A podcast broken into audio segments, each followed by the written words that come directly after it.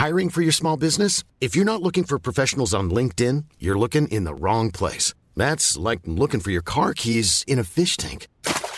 LinkedIn helps you hire professionals you can't find anywhere else, even those who aren't actively searching for a new job but might be open to the perfect role. In a given month, over 70% of LinkedIn users don't even visit other leading job sites. So start looking in the right place. With LinkedIn, you can hire professionals like a professional. Post your free job on linkedin.com slash people today. Many of us have those stubborn pounds that seem impossible to lose, no matter how good we eat or how hard we work out. My solution is PlushCare. PlushCare is a leading telehealth provider with doctors who are there for you day and night to partner with you in your weight loss journey. They can prescribe FDA-approved weight loss medications like Wegovy and Zepbound for those who qualify. Plus, they accept most insurance plans. To get started, visit plushcare.com slash weight loss. That's plushcare.com slash weight loss. I am Burgle, acting science manager for this project. I am also a robot.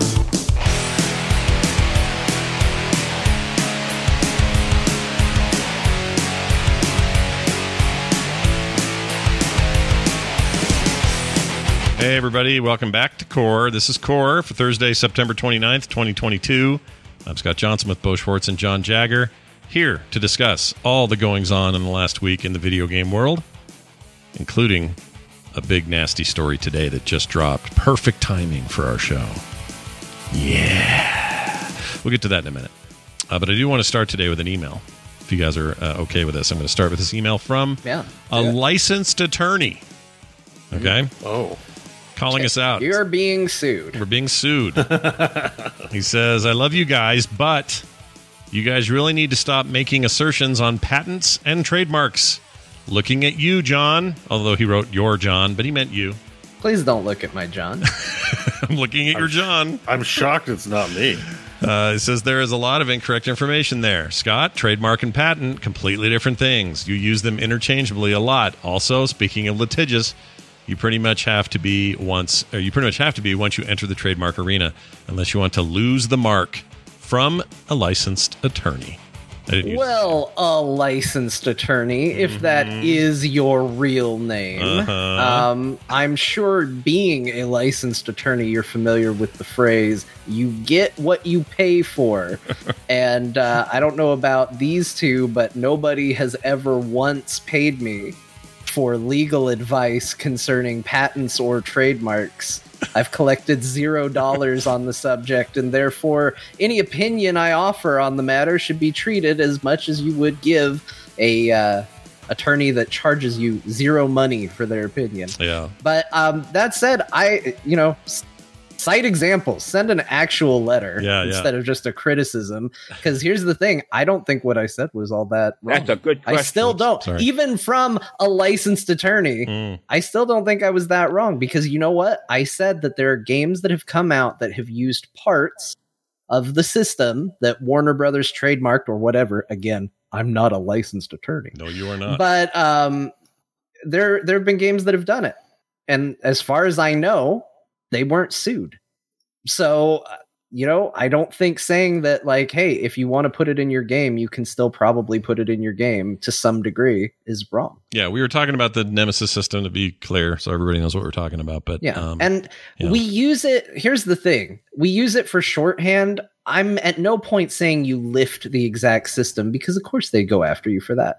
But I'm saying, like, XCOM, the expansion for it, used a, a version of that or Mm. uh, elements from it, right? Like, because that was the whole thing. There would be these monsters on the battlefield. They would have certain perks against your abilities and make the fight a little bit tougher. They'd go away. And depending on how the fight went, those perks might change to adapt to make the next time you encountered them harder. Mm. That is an element from the Nemesis system. Yep. It is not the Nemesis system, but it's something that made that system unique. And near as I can tell, they didn't get in trouble for that. Yeah, as far as I know, they didn't either. Neither did Star Renegades, which was the other game I was trying to remember last week and couldn't. Little indie game that I loved. It uh, was basically a roguelike JRPG style thing with rad retro graphics. Very cool game if you ever run into it. I think it's still on Game Pass. Anyway, um, they have a they have a full blown Nemesis like system built into that thing. And as far as I know, they didn't get in any trouble. To his point about me and trademark and patent, I do I do inter- use them interchangeably, and I know the difference for the most part. Like if Coke said, uh, "Our what is a Coca Cola trademark?" Well, that's the name. Coca Cola is a trademarked name. All right. What about what would they patent? A patent would be their formula and how they make it. That would be a patent versus the trademark. So I understand the difference, and he's right. I use them interchangeably because I'm not really used to speaking in those terms. Well, Um, sure, but I again, none of us are experts. You are an expert, I, I believe. I mean, you signed it a licensed attorney. I assume he is. your Yeah, name. must be. So either that's a prestigious title or you legally changed your name to that. And uh, either way, you definitely know more than than we do. But you know that's not going to prevent us from talking about things. No. Guess guess what? If you can only talk about things you're an expert on, Oh, we're screwed. uh, this, this show's over. We're in huge We're not- trouble. we're not good at anything. Yeah, that's that why we gonna happen. podcast. Everybody. Well, moving on. We got a lot to talk about. Big stuff dropped today. We'll hit that first. Uh, you guys won't believe what happened. It's such a shock. I can't believe anyone could have predicted this. I'm trying not to be too mean about it because I know there are people out there that love their Stadia. Okay. Beau, I know they Beau with exist. the art. Look at him go. Oh, no. Beau's already got art ready already for got this the thing. memes. Look at the memes. I already like there. that Scott's like, look, I don't want to be too mean on this. And Beau's like, let, let me put up if, the if, meme. if everyone's wondering why I was so quiet during that email, it's because I made this meme myself. I was putting it together. You actually constructed that while we were going there? That's yeah, yeah, yeah. I'm like transparent Stadia logo and find the meme and let's go. Nice. So he buried. It's the famous one of what's I, I don't know who it is, but he's doing the Oliver Queen uh, grave visit with the two fingers, the, the peace sign thing. I don't know what the original meme's from, but you've all seen it before. But now there's a Stadia controller and a. Oh, that's why you said was there ever a console? Because you needed to see if he had to put a console in there. the full story comes to light. Is there a console? Do I need to include that? That's awesome, dude. I love Uh, it. there we go. Nice, So, nicely yeah. done. Uh, so yeah, Rest in- shocking. rest in peace, Stadia. Shocking news. I think we've said it on the show a number of times. I know I've actually come out and said I got in trouble on Twitter two weeks ago for saying when the CEO of Google got up and said in an all hands meeting, basically, we're going to be cutting some things back that aren't profitable. And I said in that tweet, I quoted it and said, all eyes on Stadia. I wasn't trying to be snarky. I actually really meant it. Like, that makes me nervous for Stadia because Stadia is underperforming by any measure. And if Google's really going to be trimming some fat, it felt like Stadia was in the crosshairs. And I got chewed to pieces by Stadia stands, and there were a bunch of them that were like, "You don't know shit about Stadia. You don't. How do you dare even talk about Stadia? You didn't buy Stadia. You don't know what they're doing. You have no idea what's going on with Stadia. Just hate on it because it's popular too." I'm like, I'm not hating on anything. I am saying, watch Stadia because I have a feeling this might be some of the fat they're talking about. They didn't care. There was no conversation to be had. Lo and Got behold, two weeks passed. than me when I get called out by a licensed attorney. Exactly. So two weeks later, they they announced they're killing Stadia. Literally, they're not changing it. They're not tweaking it. They're stopping it. They're just stopping Stadia. You have some time, but it's ending. Uh, and they are giving refunds to anybody who bought anything on there. So games, hardware. Uh, you bought the founders pack that was more expensive. I think it was 160 bucks. Uh, any extra controllers, all that kind of stuff. You ha- you get you get paid back for all that stuff, which is something I feel like they had to do. If they hadn't have done that, heads would have rolled. It would have been real weird.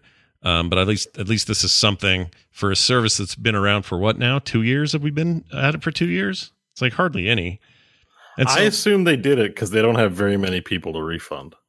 Yeah, of course. Well, I mean, yeah, yeah. yeah, When you think about it, they they don't- turned around and they said it is more cost effective to give up a hundred percent of the money that Yeah. we took in on this product and not do this product and service anymore. Yeah. That's more financially viable Yeah. that for. Because you're I'm right. sure the EULA is like, if we stop it, go f yourself. Uh, cry, cry all you want. I'll go. All, you all go f yourselves. We're done. And, Yeah. and they actually, I think they they're buying themselves PR with this money Hundred percent. because it's very affordable to do.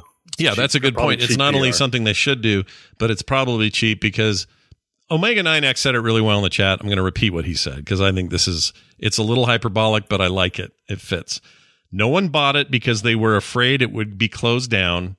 So they closed it down because they because nobody bought it. Yeah.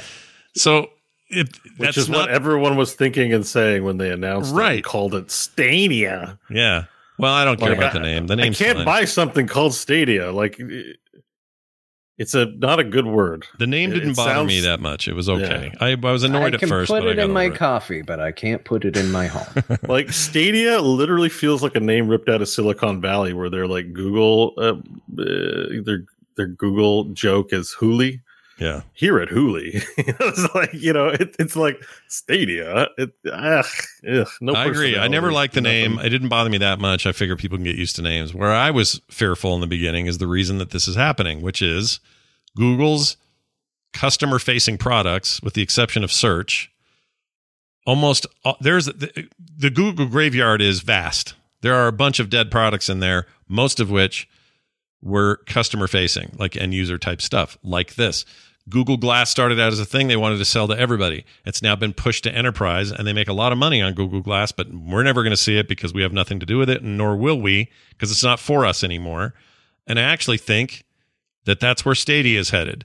Stadia, the technology, there's nothing wrong with it. It's great. In fact, maybe the best there is. Um, they're not just going to toss that to the side. It'll end up getting used for uh, various things, but you know somehow ba- it'll it'll be back end stuff, stuff you never see as a customer facing product, and they'll probably make more money with it that way than they are currently. But anytime Google says, with the exception of Android, and even that's a little weird, it's the reason that you know Google phones aren't the highest selling phones. Samsung and others sell more phones than Google does.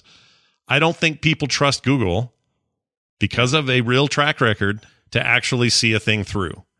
And you could say, well, Scott, what about Gmail? What about, you know, there are examples, absolutely. But there are a lot more things like Google Plus, the would be Facebook competitor that just tanked in no time. This thing, like I said, Glass, various other Glass, yeah. Wave. I remember Wave. I used Wave for a while. Was like a Twitter competitor. They do this stuff all the time. RSS. They had, weren't they like a premier RSS supplier? Well, not know, RSS, but their oh, news their news aggregator was very popular, Yeah. and they killed it. Yeah, yeah. But it's an RSS. I liked it. I. I, yeah, I can't remember. Yeah, it wasn't RSS. RSS is just a protocol, but Yeah. they had a really good one. I remember I used to use it. Now I use Feedly, yeah. which I don't like as much, but I'm uh, not stoked for the people who loved it. Like I know it had its fans, and I wish you had a different outcome. But I think this just was writing on the wall, and I'm not sure anybody would have kept pushing, given the state of it. I don't think they're doing well. Period.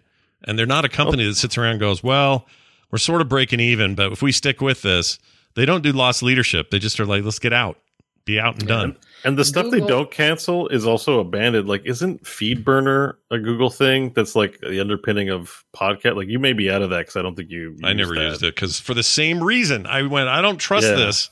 And I didn't trust it back when it was just its own thing. I didn't feel like I had any control over it. And then when Google bought it, I went, oh, I don't know about this. They're just going to drop it too. I'm never going to put my stuff there.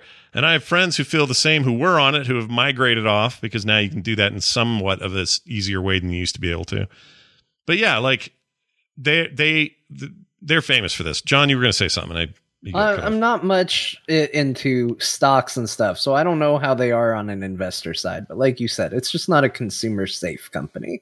Like there are companies out there where you go, hey, you know what? I kind of feel okay buying into their products because I know one way or another they're going to put an effort and they're going to put you know focus behind this in a in a strong way.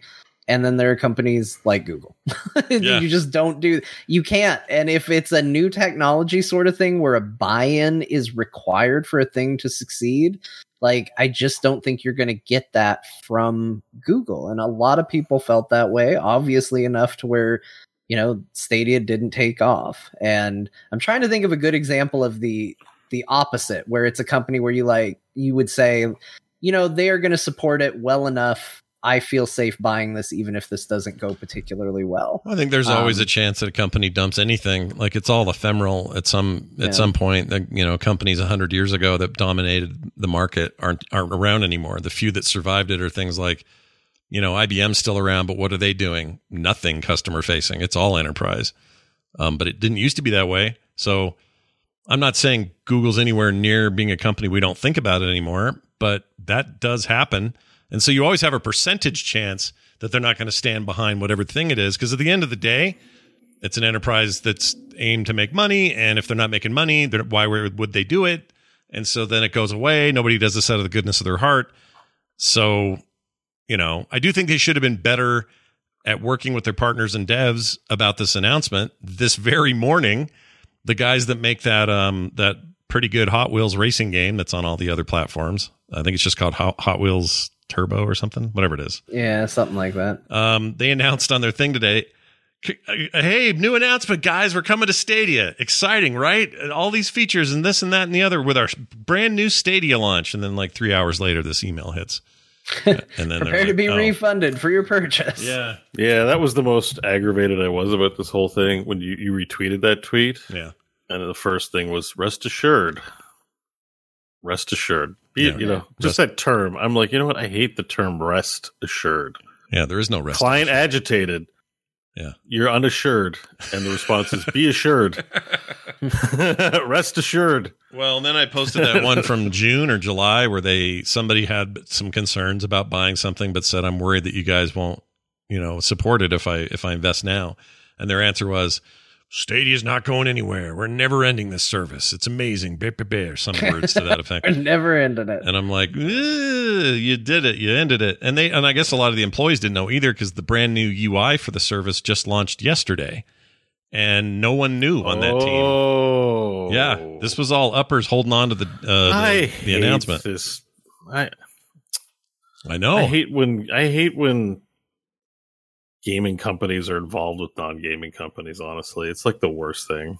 Yeah. it really it just really is. Like i'm sorry. Like, rarely goes well. great stuff but like rarely goes well. I, I, feel bad for all the people who work in situations like that. Like it's just it's bad for the community that surround themselves in in you know an enthusiastic product. And, mm-hmm. yeah. And you know they've known about it for a while they don't tell people like uh, because wasn't it like two weeks ago that ubisoft got up and said all these new major releases coming to Stadia.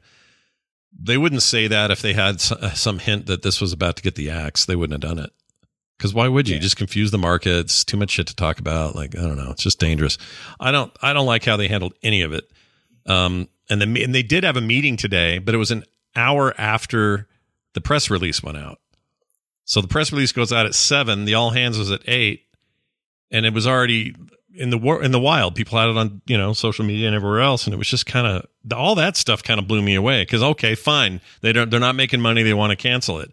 But you're still one of the biggest companies in the history of the planet and you do have enough pr people and hr people to actually handle stuff like this in a way that's like not stupid and it was all stupid today. And i don't don't come at me later everybody through emails going sky you're just a google hater. I'm not. I'm not they have some stuff that's obviously stuck. Chrome is the number one browser for a reason. Gmail's the number one Gmail provider for a reason. Uh, you know, Google.com, the search engine, is what it is for a reason. It's just there are also these many other examples. And anytime well, they I get mean, involved, I yeah, I, I, think we're allowed to say they suck because of what they did with Stadia. I don't think that. If I think if somebody wants to label you a Google hater, they're not thinking about it clearly. Well, it implies that they, they are Google sympathizers, and hey, maybe don't go sympathize with a company. They don't need your love, and they don't care about you. Yeah. Like, yeah, they don't. They don't want you, and they don't need you. Stop going to bat for them. Yeah, yeah. Like I'm, you know, I just I think we should feel free to say what we like. We are consumers. If we see something we don't like, it kind of doesn't matter whether it's based in fact or not. Like yeah. we're going to purchase or we're not going to purchase as uh, for pardon me for this terrible word as influencers on some level we are going to you know use our power to say yes we do not like. Yes we approve of this. It makes us feel good because that's what people want from us. Mm-hmm. so if you're sort of um, insulted by that like there's nothing we can do except be honest. So, you know, it's like if you're just if you're mad about the way the company publicly handles itself, that is valid. Yeah, 100% valid. Now, I am glad they're paying everybody back for all the crap they spent, whoever that is. Uh, and pro- I think Beau's theory about it being made it sound like it was one guy. I mean, I don't. oh no, I'll be the Google hater. Sure, like I use Google all the time. I have I have, I have no problems being a shitty customer. right, but they if they're going to pay all those people back, give them their money back. That's at least a step in the right direction. And if they hadn't have done that, I think heads if there was a partial thing, let's say they only refunded hardware and made you send it back or something, but all games were final or something, that would have been a real that would have been such a shit show if they'd have done that. Would have been bad. Real bad. So I guess what I'm saying is this is brand self annihilation. I, I, I don't actually think this hurts the consumers that bad because the consumers, in fact, the consumers are getting off the easiest. They're just getting their money back for everything they spent. All right. Well, They- It's- to a it's a- it's a degree, but It's what if move. your what if your buy into Stadia was, you know, this is where I'm going to experience next gen gaming? Oh, no, You I know, get what it. It was a like, I, I don't want it to make it sound like, well, you got your money back, so you have nothing to complain about. I think there's plenty to be sad about if you were a. Oh yeah, no, you I- have I- stuff to complain about, no question. I'm, I don't want to suggest that. What I'm saying is, you are not going to be out any money, and your allegiances are going to have to go somewhere else for your gaming, and you're going to be okay. But devs who like locked in on it as their platform du jour, or Google's employees, or people on that that Stadia team who were focused on it, putting a lot of hard work into it, and not even being told about how things were going. I don't know all the ins and outs of that. Um, so who knows how much I know or don't know. But my point is, they're the ones that just get just that, that just feels like shitty treatment to all those people. At least the consumers are getting their money back. They may be sad, they may be regretful that they tied their wagon to this particular thing, and we won't say we didn't warn you. But my point is, you did anyway, and I understand it feels bad. Okay, but at the end of the day, you're not going to be you're not going to be out that money. You can move on. But these other people, I just feel like that's just horrible treatment in the marketplace, and it makes me mad. for their maybe their partners and stuff. Yeah, like partners, Yeah, devs, yeah. whoever, employees, all partners, stakeholders, all that kind of thing. Yeah, Yeah. I mean, it. But you know, let's not feel too sorry for them. That there's there, always there's risks in doing business. It's not pleasant to talk about, and certainly when people get caught in the crossfire, it sucks. But Right. nothing in the marketplace is assured when it, you are Nope. in a volatile market like games and films and stuff that can make or break on a bad publicity article. You know, like all of a sudden the producer of your product's uh, Harvey Weinstein, and you're not making any money. You know, like uh, oops, you know, like that stuff happened. You know, so I, I think they probably should have risk uh, risk mitigation strategies. Maybe even they have insurance for stuff like this. Maybe they do. Maybe they tuck money away from it as Um, or clauses in the contract that allow for payouts. Like that's a lot of that stuff probably won't make press and we won't hear about it. But Yeah. you know, hopefully they're okay. Yep, I'm sure they'll be all right. Here's the thing, though. Um, I'm never going to listen to if Google comes out tomorrow and says, "Hey, there's a reason I never bought a Google Home, by the way, and moved away from what I do with the Echo." It's the same thing. That would be a bad idea to buy a Google Home. Oh my god. No, not the home home. I mean their little radio home, the Echo device. Oh, sorry. I was thinking of Full House. They were doing real estate development. No, no, no. Like, do not do that. No, I mean like the little device device you put in your sorry. house and you talk to it and go, "Hey, okay, Google, uh, tell me what time it is or whatever." I don't want one of those because I don't trust you. I don't want your headset when it comes out because I don't freaking trust you. I just don't trust them. Like I don't even Yeah. use their, their search engine right now. I don't and I don't use an Android phone. I kind of live a, a Google free life with the exception of honestly Gmail. I think that's it. I think Drive's decent too. It's okay. It's fine. There's a whole bunch of other ways to do that. They have the advantage of having. Oh, I use Docs. I guess we're using those right now, but I'm not paying for those. Well, that's what I mean. Docs is on Drive. Yeah. Right, right, right. Uh, they're all together. I don't use it I- extensively, but it's nice to have cloud-based I, storage. for I think for me, I'm not going in either direction. I'm not writing Google off. I use it in places here and there. Uh, you know, wh- whatever. It's fine. Like there's stuff that they do. But if Google is ever going to try and sell me a product, like that needs to be a very proven and uh, believable product. Like you, you're not going to sell me anything on faith. And with how much Google likes to be new technology sort of business, because like you said, Scott, typically if it fails on the consumer side, they roll it back and do something somewhere else. They Yeah. use it in some other place. Mhm. Um, I, if they need to rely on consumers to purchase it to get something through, like I just don't see a future for that because the more and more they burn people, the less and less people are going to be like, yeah, I'm going to take a chance with you guys. Like, I'm thinking of things that I would have to believe, you know, like, hey, is this from Google? It would have to probably be free. Mhm. And it would have to be something that's already established where I can easily go and go, yeah, okay, this works really well. No big hassle for me to get in, no big buy in. I will try and use this. Like Yeah. Gmail is a perfect example. Everybody uses Gmail, but guess what? You didn't have to really go buy into Gmail. It just was there and it worked. Yeah. Like it, it would have to be the same thing from Google for me to be excited about it. Like I'm not going to give them hundred dollars for something for them to let me down again. Yeah. And for those out there that are like, well, what do I need to get? I'm, I'm buying a Nest. I see a few of those in the chat. I'm getting a Nest. Get what you want. I'm not saying don't. I'm not even saying the Nest is part of this problem. So far, those seem to be doing fine. Um, but I'm not buying a Nest. I will get uh, one of the thousand other good home uh, thermostat, smart thermostat, freaking home management things that exist that also run with Google services if they need to. I just don't. I don't know, man. After this, I'm. I'm. I. I am. I was already gun shy. I'm way gun shy now. They came out tomorrow with a new VR headset, and I don't care how high the specs were. I would probably. I would definitely wait a long time to see how things go. I would not be day I one. Knew, I knew this was going to fail. I, I hate to be that guy, but I'm pretty sure there's a pretty public track record, like specifically Stadia. Like I, I know we're talking yeah, we about all did the broader Google portfolio, but like I feel like it's kind of getting obvious when Google's going to fail at something. So you know, Yeah, this one Yeah, felt eh, doomed from do. the beginning. That's why I quoted Omega 9X in the chat. I felt like that was just true. Nobody bought it, or they they were they pulled it because nobody bought it, but nobody bought it because they knew they were going to pull it. Like they have created their own catch 22, and I have a hard time feeling that bad about it for them. This is the advantage of this podcast being older than Google Stadia and having lived longer than Google Stadia. You can go back and listen to our reaction to the announcement of Google Stadia, where I think all three of us were like, eh, not a great idea. All the way up to us going, well, it's dead. Mhm. you know, like, and it's not an I told you so, but it is a confirmation of where our feelings and expectations were for the product. Oh, this is a fun game. Uh, what gaming devices had a longer life than than Stadia? Wii U lasted longer, so that's one. Chat says. well, yeah, they they had Mario Maker. That really How- that's true. It had a killer app called Mario Maker. did Virtual Boy last longer than Stadia? I don't think know. Let's find out. Uh, I probably Because I mean, if Virtual Boy beat it, all consoles beat it. okay, Virtual Boy, here you go. Uh, released. Oh, that was released in '95.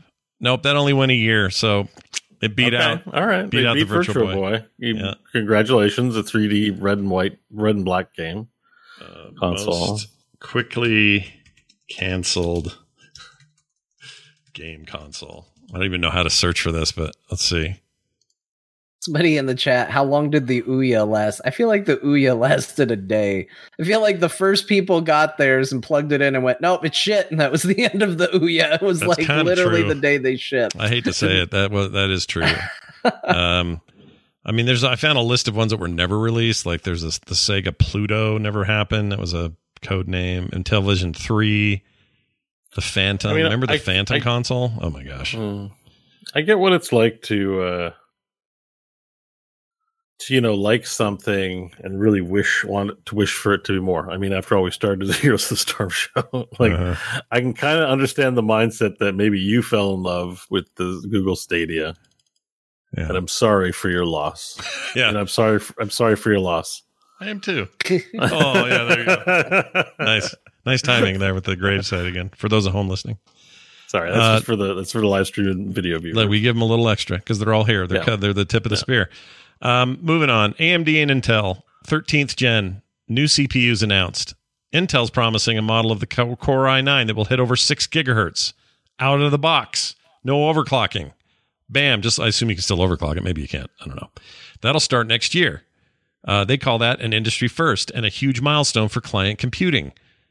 They'll probably call that the i9 13900KS. I hate their naming conventions at Google. Yeah, at, uh, you know, Intel. you want to know one of the reasons Nvidia has a huge market share. yeah, They have a naming convention that is understandable to people, yeah, even when we complain about it. yep. For example, there's two 4080s. That's a fact I remember because you All right, know what? hang I on. can remember 4080. You can remember a 4080. Product line and number. Yeah, So, hang, hang on, hang on. It's not that bad. I just there's a lot of numbers. Yeah. The first two digits are the is the generation, right? Yeah, 13. 13th generation. Uh-huh. 13th gen. The other three digits is either, I believe, you know, 300, 500, 700, 900, like Core i 3, Yeah. i5, i7, i9 Yeah. for the line. Yeah. And the K and S just indicate whether or not it has integrated graphics, and I think the other one's like cache. So, yeah, but so you're not so, uh, so I what don't you're want saying a is guide to have to understand why you're naming conventions. So wait on. Jon. You just need like a watch personal. one Linus Tech Tips video, and you're good. You it's need- not that bad. You just got to watch. You got to spend the ten minutes. You'll be fine. I don't a- think I- I, am with Jon. I don't think people need a CPU Sherpa with them all the time to help them understand where the hell the, the disc is. Oh my god! I think I love that as a title. the CPU Sherpa. I want that to be a title so bad. we can come up with Is that it. But, really what they call them? but you know what? I, and I'm not saying that this is that hard because Beau's right. It's not that hard, but especially if you're following it. But I don't know. I don't think this does them any favors. At least like Pentium 1, 2, and 3. That made sense to me. PlayStation 1, 2, 3, 4. You know, Microsoft's bad at naming too. I'll give them some crap. I think their Xbox naming conventions are bad.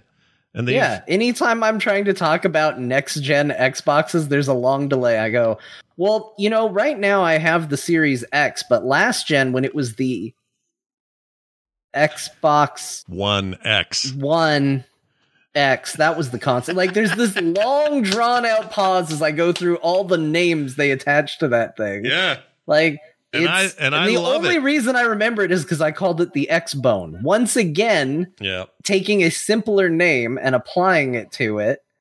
And sometimes it gets And it too simple. Like Apple's pretty good at this. They're good at just giving you a simple name to remember. But I remember the year that the new iPad was called the new iPad. And that was literally the SKU name, but you that you ordered it. So then later when you're like, which iPad you have? Well, I have the new one. Wait, what do you mean the new one? I think mine's new too. No, the one that's called the new one.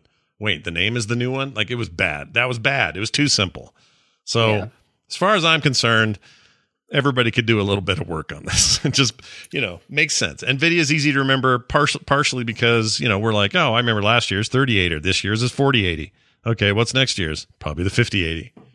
You know, Get you Yeah, can I- learn it, but like everybody's been so critical of Nvidia right now, and they're like, "Well, just go to AMD." And I'm telling you, I get this isn't the mentality I should have. It's the mentality I have. I go there and I go, "All right, well, what are the AMDs?"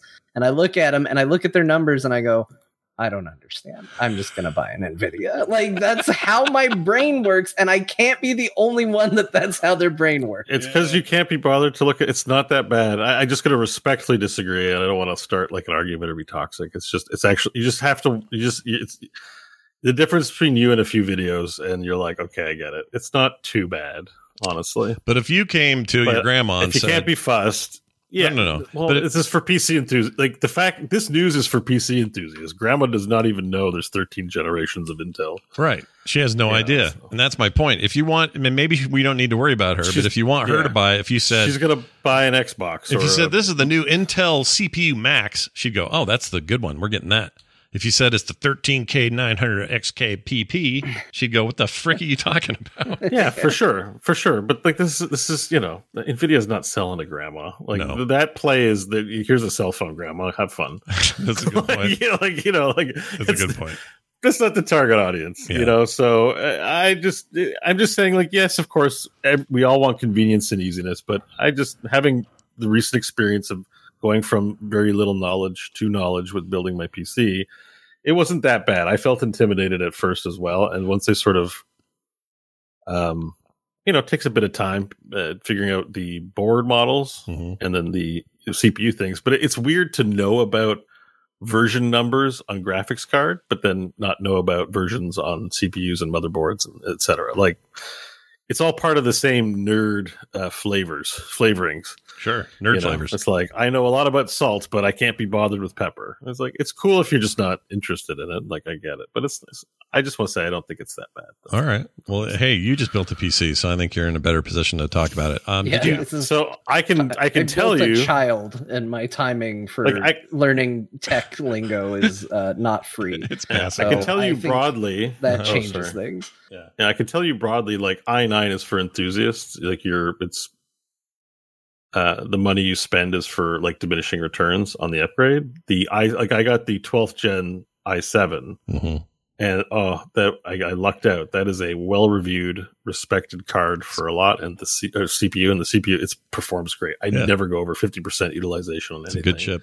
Efficient. But chip. overall, it's reviewed as a good card. Like 13 Gen might be skippable in the same way 44,000 series Nvidias might be like skippable just by a cheaper uh, 3000 series. Yeah. But for enthusiasts, you know, there's there's a lot to offer. I think the big thing is they haven't been able to break past the five gigahertz with overclocking because of, you know, uh, heat throttling um, on the speed or just you know frying your components. Yeah. Um, but so that the fact is now that the AMD and Intel are competing to break like five gigahertz barriers up to six is like really huge. And in some cases, I think AMD was like at eight, Hmm. which is, you know, which is nuts. So they really are bringing up the baseline possible speeds on these. Um, and that's plateaued for a long time. Like average s- speed on CPU since like first gen has hovered between the two to four mark. That's why, like my first gen Intel that I had for 15 years, 18 years, was still able to run a lot of stuff, even though it was a 15 year old computer before I upgraded. Sure. Um, so this actually represents a big push in the CPU direction potentially. It's, it's I think it's pretty big news if they're breaking world records on compute speed. It's kind of exciting. That is good. I'm excited about it as well. Yeah. We'll see. Uh, we'll see what happens with that. By the way, can I? Speaking of bad names for things, can I interest you in the canceled, but at one time was going to happen 1992 Taito console called the Taito Wow Wow. Uh, it was. this is true. It was shown off at the Tokyo Toy Show and was supposed to be a revolutionary console. And listen what it used to do or what it was supposed to do. It would stream games to the console from a satellite. This is 92, okay? From a satellite and would charge people based on how long they spent in the game. So that was the plan. Uh, although the 90s, you know, went a very different way and this thing got canceled. But hey, we all could have had the wow wow. That could have been Hey, cool. you know what? I'm gonna remember the wow wow tomorrow. I'm not gonna remember what the I nine number was though. Yeah, Good point. You will. you will remember the wow wow, even though it didn't even come out. You'll remember it. yep, I'm gonna. Re- I will never forget the wow wow now. That's amazing.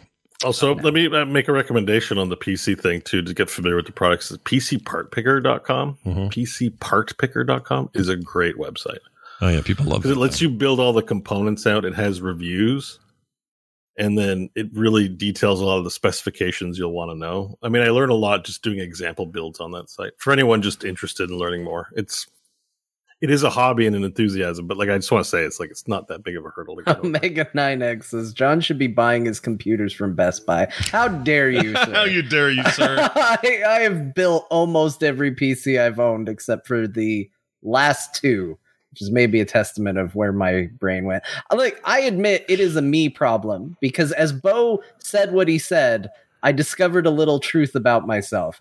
If you put too many numbers in a sentence, I turn off. And I don't think I used to be that way, but I am that way now. And when Beau got very technical, my ability to understand what he was saying to me It vanished. diminished. and it could be an age thing. Mm. It could be uh, I'm not in school and I'm not training my brain to listen anymore. I don't know. But as soon as too many numbers enter a sentence, my brain turns off. Hopefully this isn't- know why. hopefully this isn't taken the wrong way because I have friends in this position too. I noticed with kids of a certain age comes a diminishing of space in one's head for things you might consider more trivial that's- in your life. That is 100% true. you go from like, oh, Twitch, it's a cool thing to like, oh, stupid kids in their video games. And I'm like, you're just been around kids too much and have no time. You know, that's your life.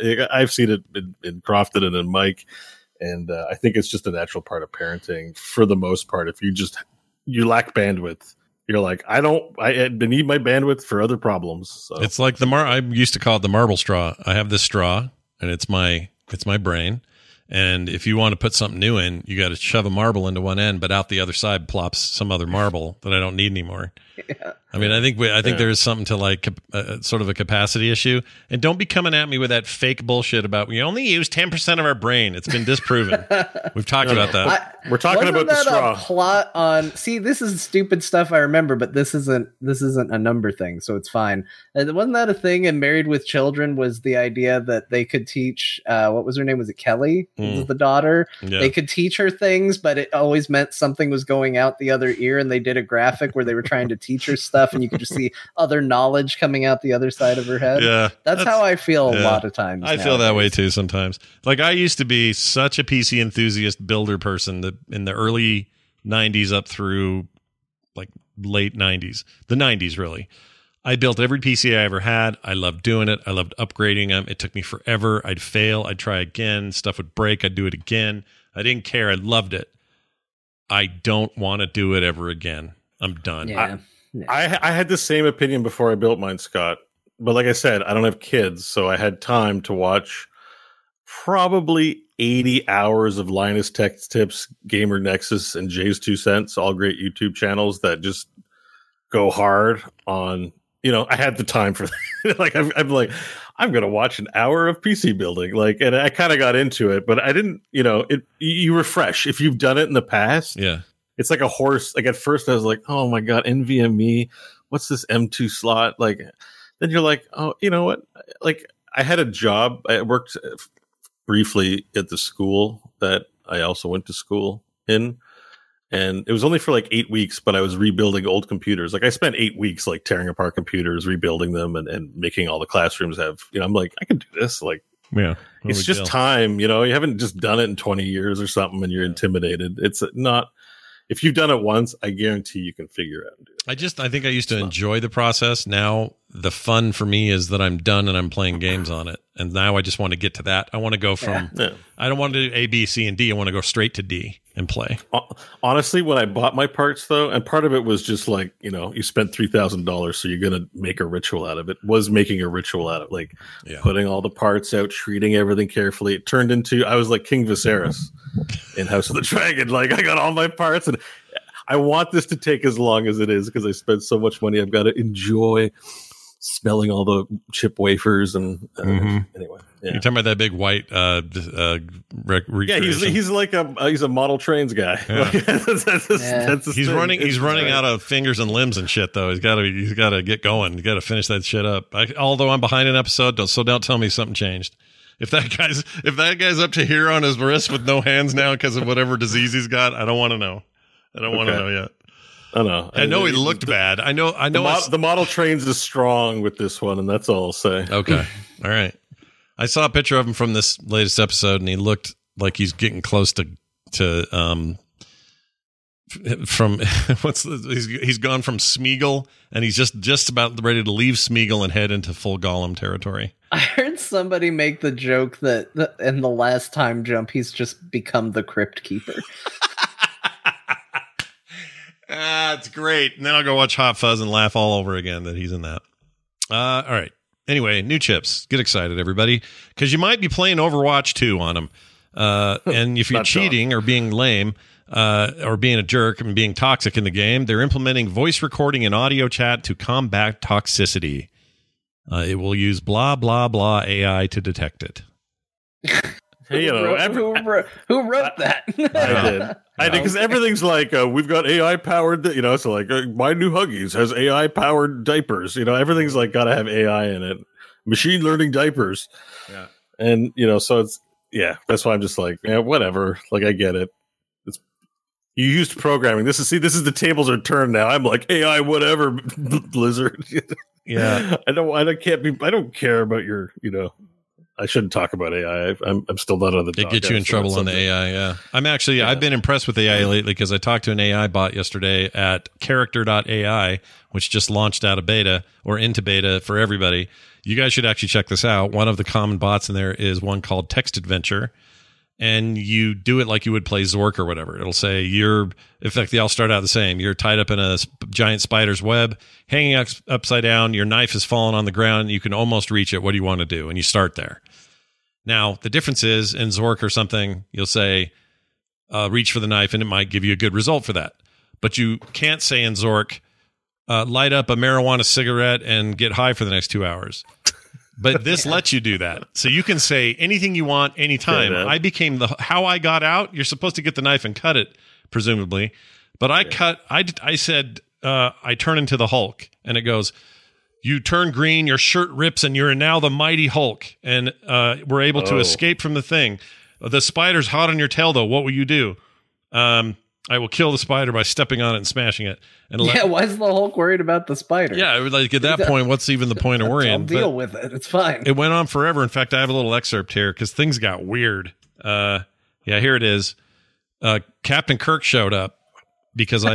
it's a long story how he got there, but um, I said kick Kirk in the nuts, and the text adventure goes success. You kicked James T. Kirk right in the nuts. He looks stunned and hurt. He can't believe what you've done. You've taken a huge step forward in this mind battle. James Kirk's defenses drop a lot. He is now taken to negative 20 defense. So it actually keeps track of these, these numbers. You got hit points, you got healing. It's nuts that it works as well as it works. I like that they felt the need to explain that he was both in pain and severely disappointed in you. like he's just I'm not only in pain that you kicked me, but I'm really just shocked and upset that you did it. Well, at one point to kill Kirk, because I was having a time, hard time killing him, I brought I summoned the Gorn because someone in the chat says summon Gorn. So I brought in the Gorn, and he just could not kill the Gorn, or the Gorn couldn't kill Kirk. But then when he finally did, now the Gorn is really hard to kill and doesn't like me now. So I had to summon Picard, or maybe the game summoned Picard. And then Oh, I shit. summoned four lights. That didn't work. Like I had all these like ideas of how I was gonna like do this, but that's the way this thing works. You're feeding it info and questions and answers, and it's going, it's taking all of its machine learning, going, oh, we know who Kirk is, we know who Gorn is, we know who Picard is, we know who the Hulk is, we know what spiders do. Like, it's freaking weird. I put it all up on YouTube, so the entire fight is up there. It's like an hour long, and I finally died. I tried to kill myself at the end. It was actually harder than it should have Does it do voice acting, or do you have to get a text to speech? No, it's just it's just a text text game. There's no speech thing or any of that. It's 100 percent chatbots. So you can make your own and call him Beau Schwartz and give it a little feed a little bit of information, and then I can go have a conversation with Beau Schwartz. That's not really you, but in natural language, it'll be somebody claiming to be you talking to me. And they always give you this warning at the top that says, uh, like, here's one. Um, the ship's AI. Let's just do this for fun. Uh, okay. Uh, and it warns you. Remember, everything you characters say is made up. So there's nothing in here that's real. They want you to know they're not trying to, you know, whatever. But they may have information about who you are. So ship's AI says, "Hello, user. I am the AI in control of the spaceship. You can give me commands, and I will do my best to execute them while ensuring the safety of the crew aboard. So just get to any any command, Jon. What do you want me to say to this guy, to this computer? What would you say to a ship's computer? Uh, activate self destruct. Activate self destruct. It does have a text to speech like entry, but I'm not using it. So activate self destruct is what I say. It says self destruct activated, cooldown initiated, or countdown. Three, two, one, boom. Oh, it's it's over. I can't Well, they didn't else. really give you a chance to escape, man. What? Uh, that wasn't much of it. All right, maybe next time activate self destruct and escape before it goes off. Well, let's see. Are we Uh, still alive? Scott, Oh, it says we're still alive. Uh, we are in the void. The only thing near us is a rogue planet called New Earth. Um, shoot the planet. why is there a bot called I am Scott Johnson? That's me. That's, I made one. Oh, Shoot the planet with the. That's it. You're not getting any additional information. Just nope. That's the Scott bot, and I made him, and uh, there's nothing else to say about it. yeah, it. I mean, it's, it's not even a good bot. It said a bunch of bullshit that it thinks I'm married to someone named Meg and that I divorced Kim, but it did know the name Kim. Um, it that I was born in Australia, which isn't true. Like, there's a bunch of. It's it's just making shit up. It's not real. Um, but it does remind you. It's a great reminder that, like, oh, here you go, Florida man. We'll see what we can ask Florida man. Um, why are you so stupid? And then it take then there's three dots like it's typing. And then he comes back with Florida was settled by many retirees and tourists. This caused Florida's population growth rate to be the most rapid in the state in the U.S. As a result, the people who move here uh, are from one state to another. This rapid influx of people who moved here with no real connection to the state also caused some of the state's worst cases news to get traction and spread rapidly. Also, meth. It's, but it's kind of accurate. It's kind of Yeah, it is. Well, I want to say I'm talking to Scott Johnson right now. Yeah. What does he say? Ta- I says we can't do we can do pod. I asked him if we want to do a podcast. He said, "Well, yeah, but it can't be about games. It's about movies and TV." and then I'm like, and he's and I'm like, and then I said, "Furt," and he's like, well, "How about Last Crusade, ET, Star Wars, all that stuff?" And I said, "What about Mad Max Fury Road?" And you're like, "That was a great movie." And I'm like, "Fury Road's your favorite, right?" And he's like, "Yes, uh, all the movies are great, but Fury Road is the best. Mad Max is great. I thought Tom Hardy did a great job, and so did Charlize Theron and Nicholas Hoult." and the cars, all the vehicles in the film are amazing. There are other cool stuff like flamethrowers and guns and explosions and the buzzers, and the soundtrack was also great. It's Scott. It's Scott, yeah. yeah. So you can make your own. You can make one about somebody else. It's all very weird. But instead of you know all this talk about AI produced art and stuff, this is a, like a nice diversion of like, no, these are just like conversations with a computer. Really, I decided to try to use the force to pull the knife to my hand, and Uh-huh. it said, You concentrate your energy and use the force to pull the knife in your direction. You are so focused on getting the knife that you don't realize the spider has started wrapping you in a cocoon. It's too late to do anything now. You try using the force to escape from the cocoon, and your efforts succeed. However, it seems that the spider didn't appreciate your actions. It has decided to get revenge. yeah, and you So- can have like full on like basic like oh stab it with the knife and it'll say you caused five points of damage. It has 15 points left and it'll kind of tell you and that you're you have you've been poisoned and every turn you're losing five hit points or something. Or you can just throw it in, uh, into the trash and just say i want to become the hulk and smash everything and it'll let you I'm going to just say that I'm afraid of spiders. yeah do that. I I'm peed on the spider. And it was it made it matter and when i threw a turd at somebody that made it mad made those people mad as you might oh, so apparently it took it as you. It just says you run far, far away from the spider. After running for half an hour, you eventually stop to catch your breath. Unfortunately, the spider appears from behind a rock and begins to charge towards you. You have no choice but to fight a level nine spider attack. it's like every nightmare about spiders I've ever had. It's like, Wow. well, I'm just gonna run from this. Oh crap! There's still a spider. All right, how about this? Elon Musk says, "Hi, Frog Pants. What would you like to discuss?" I'm going to say, "Where's that freaking hyper loop thing? Was that This just, is just the show now. It's just us interacting lie? with AIs. It's the AI generated episode of Core. Here's what he said: There's an underground test track to make sure it's safe and easy in Hawthorne, California, near SpaceX and Tesla. If you'd like to see the progress walk- walkthrough, I'm happy to set up a tour. In the end, it will revolutionize travel by making it fast and easy. I, uh, shut up, effing computer. And then to watch this, I can just type "pee on his shoes," and it'll say, "This might not work." Oh, I don't have shoes when I'm at work either at SpaceX or Tesla. Is that true? You guys want to know how my adventure went? Yeah. How'd it go? So the spider web, blah blah blah. Yeah. You know, you have to get out of the web. So I said I turn into poo and slide out of the web. Yeah. And then it says, I'm not sure how I feel about your tactics, but they work.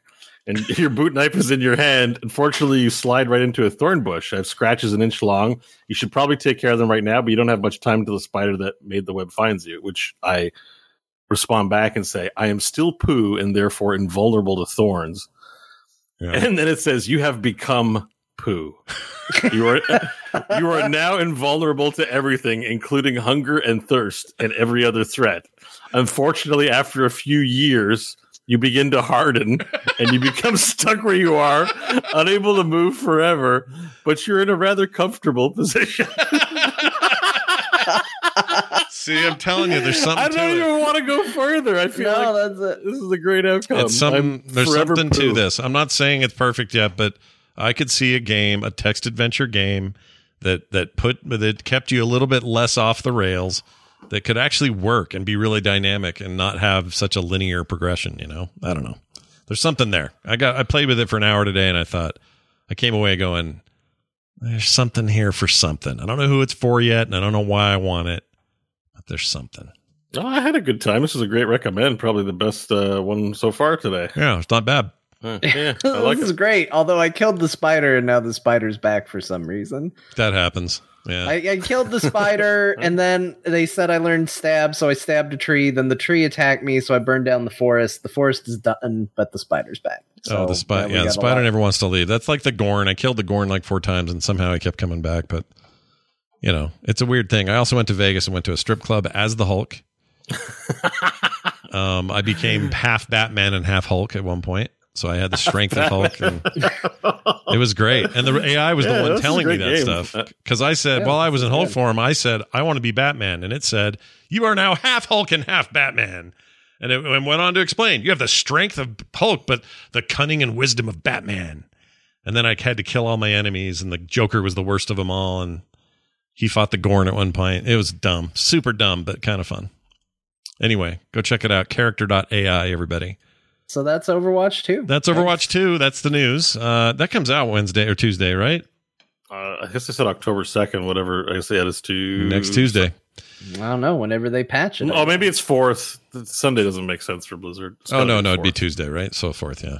Yeah. Uh, they Um, they say uh, the reviews I've read so far, a lot of reviews in progress, and they're kind of all over the place. Um, I can't get a beat on how it is. I'm trying to. F- I don't know what the game is, so that seems fair. What do you review? Are you reviewing a patch, a season, new characters, new graphics? Like I, I don't know what to think.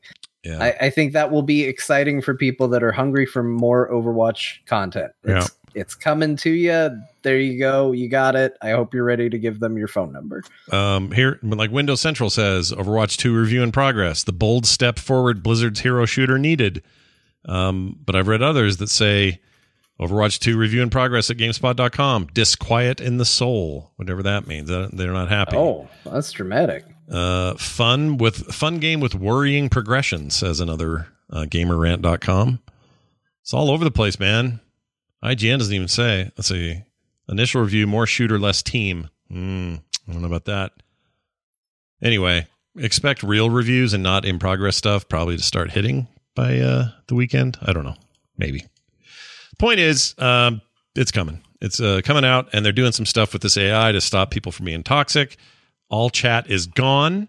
You are required to have a phone number to re- uh, to play the game, which is a little bit weird. I don't understand that, but okay. Um, you have to do that. so it's services. part of their so i i kind of heard a little bit about this i meant to research it more but honestly uh i wasn't too plussed about it to dive too deep into it but i guess they're trying to crack down on toxicity.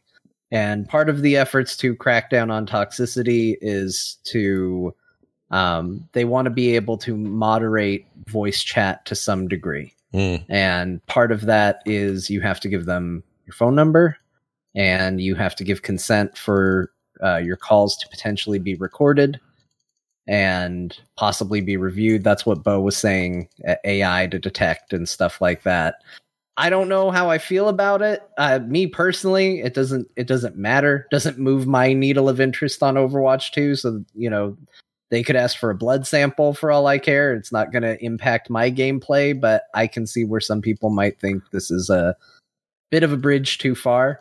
I think it kind of depends on where they ask. Like if this is, you know, everybody got up in arms about Diablo 3 requiring an always on internet connection, right? yeah. If this is a if you want to play Overwatch 2, you're going to register your phone number with us and you're going to consent to have your audio recorded whether you're using our audio services or not. Yeah, c- point of I clarification: think- they're not saying they're going to record your phone calls. That's it's a I think- separate thing. They're not recording I think that's calls. a little that's a little much, but I don't I don't know exactly where the agreement to consent is coming in. You know, is it right. to use Blizzard Voice? Like if we're going to pop on Blizzard Voice chat, is that when it comes up and they're like, "Hey, we want to be able to pull your call logs if we need to." Like, okay, well that's part of the agreement for being in Blizzard Voice. If you don't like it, do the call on Discord.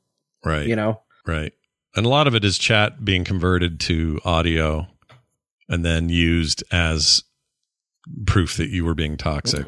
I'm sure the audio on Discord's not stored anywhere. Uh, well, I don't know. Yeah, the Discord. Or Uh, good point. Anyway, They're talking about in-game audio if you're using like the Blizzard audio stuff, but I mean, in theory, if you're using any audio on the internet, it you know potentially is. I mean, not intentionally, just it's has the potential to be. you know, it's just out there. Somebody else hears it, they can record it. Uh, even if it's encrypted and they're listening in real time, they'll just analog It's record it. data infinitely replicable. Yeah.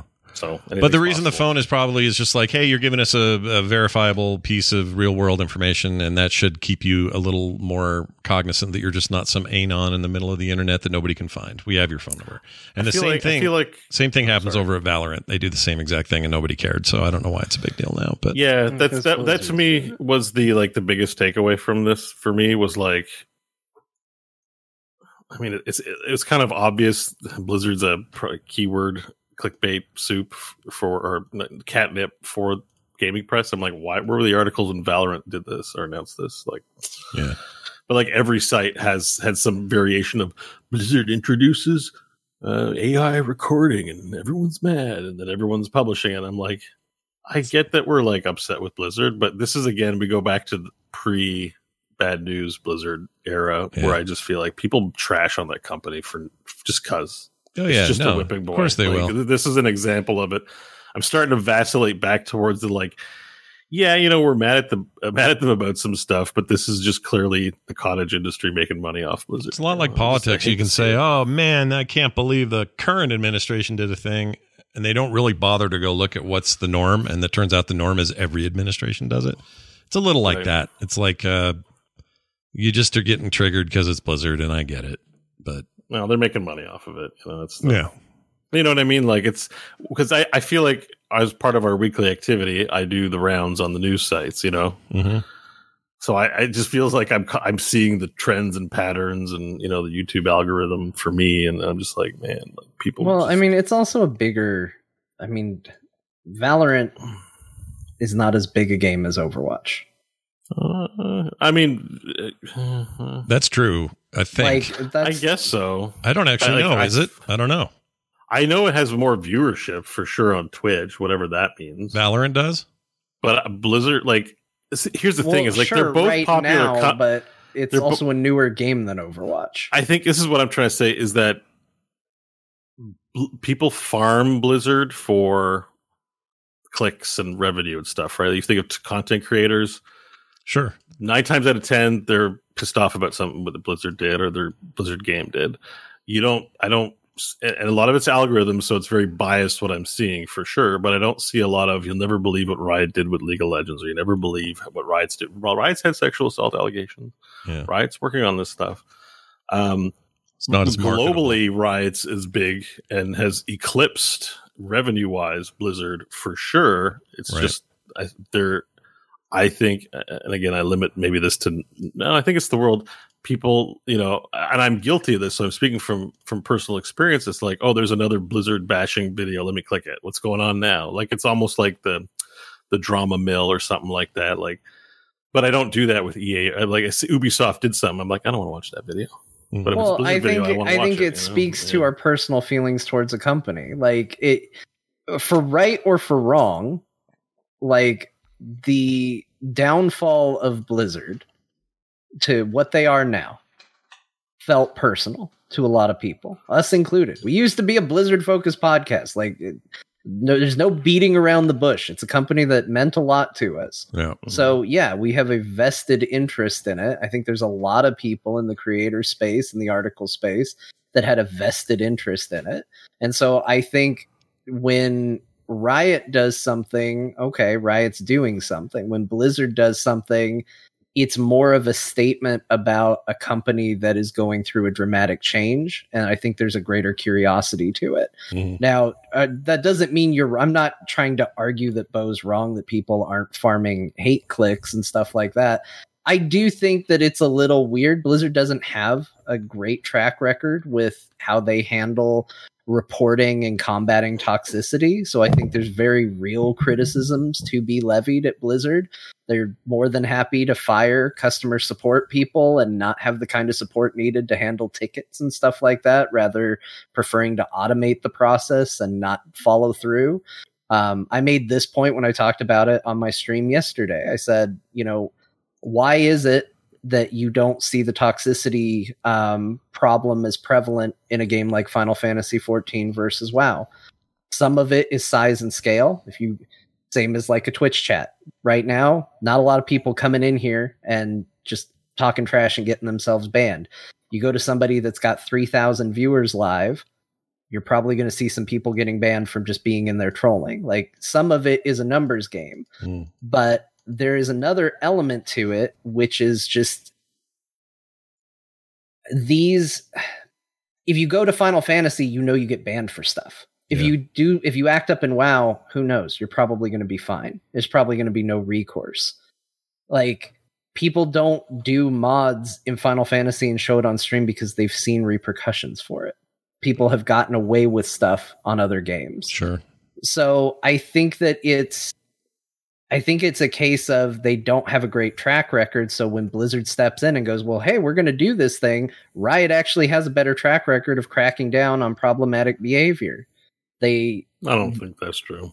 I, go look it up. I will stand by it. And if you can prove me wrong, I'll take it back. Those early days of League were really toxic. I mean, I know they've but done they've stuff. turned it around, is what I'm saying. They have shifted a narrative of starting to try and fix the No, problem. I mean, I've and maybe League that's what. Blizzard is trying to do here, yeah. but they haven't shown that same track record yet. Yeah, but I think Hmm. that's fair. I mean, I I bet if I got into League tonight, I'd find some buttholes. Um, but Sure. it I I doesn't mean, playing mean- Wild Rift, you still see N words and stuff like it, it. Extreme toxicity in there, like it. A lot of it, I, I, I anyway. I, I think I don't think. I think all companies have problems. I think all companies are not great at it. I think Blizzard gets put under the magnifying glass to a disproportionate disproportionate degree. Do you think it's just because there's a market for that? Like there's like a, a Well, content people market. earn living. Like there's some people whose 80, 50% of their content creation is you'll never believe what Blizzard did today. Like, you know, and some of them will go after other companies for sure. It's not like it's exclusive, but I mean, when something as benign as this comes up, like they're record, I'm like, your Alexa is recording your voice chat. Like your phone is doing it. Like this is actually a nothing. This is like, this is a clear example of a nothing burger news article that was on every site because it's Blizzard. And I just, that's all. That's the comment. Like, I don't really have any deep thing to say beyond that. I do wish they'd have said I think everything Jon said is correct. I don't actually just. I don't think we're sure. like. I, I don't really feel like we're at odds in what we're saying, Jon. Uh, No, I think we just. I, I think we both are true. I think both of them yeah. are true. Yeah. But it just.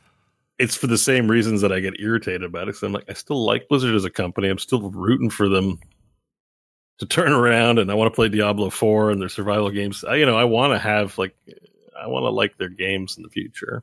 Sure. Um, so yeah, I still have a bit of that feeling of like, you know, you're you're given, it, you're just, yeah. Anyways, I do Maybe I wish should have I put it in do the wish these articles I wish these articles would spend more time though saying, "Oh, that's interesting asking for a phone number. Is that actually a common thing?" and then go look first. That's all. Yeah, that's been my biggest problem. So I like I said, I talked about this on my stream yesterday a bit and I was a lot harsher on it yesterday because literally the article that I read was like Blizzard is going to make you tell them your phone number and they're going to record all your voice chat. And like and then it turned into Overwatch 2 releases on like that was the only bit of information in the article. And that's all you have to go off for your your reaction to things. And of course it's going to become hyperbolic and it's going to feed into itself when that's all you're providing. But there's a lot of questions. Who else is doing this?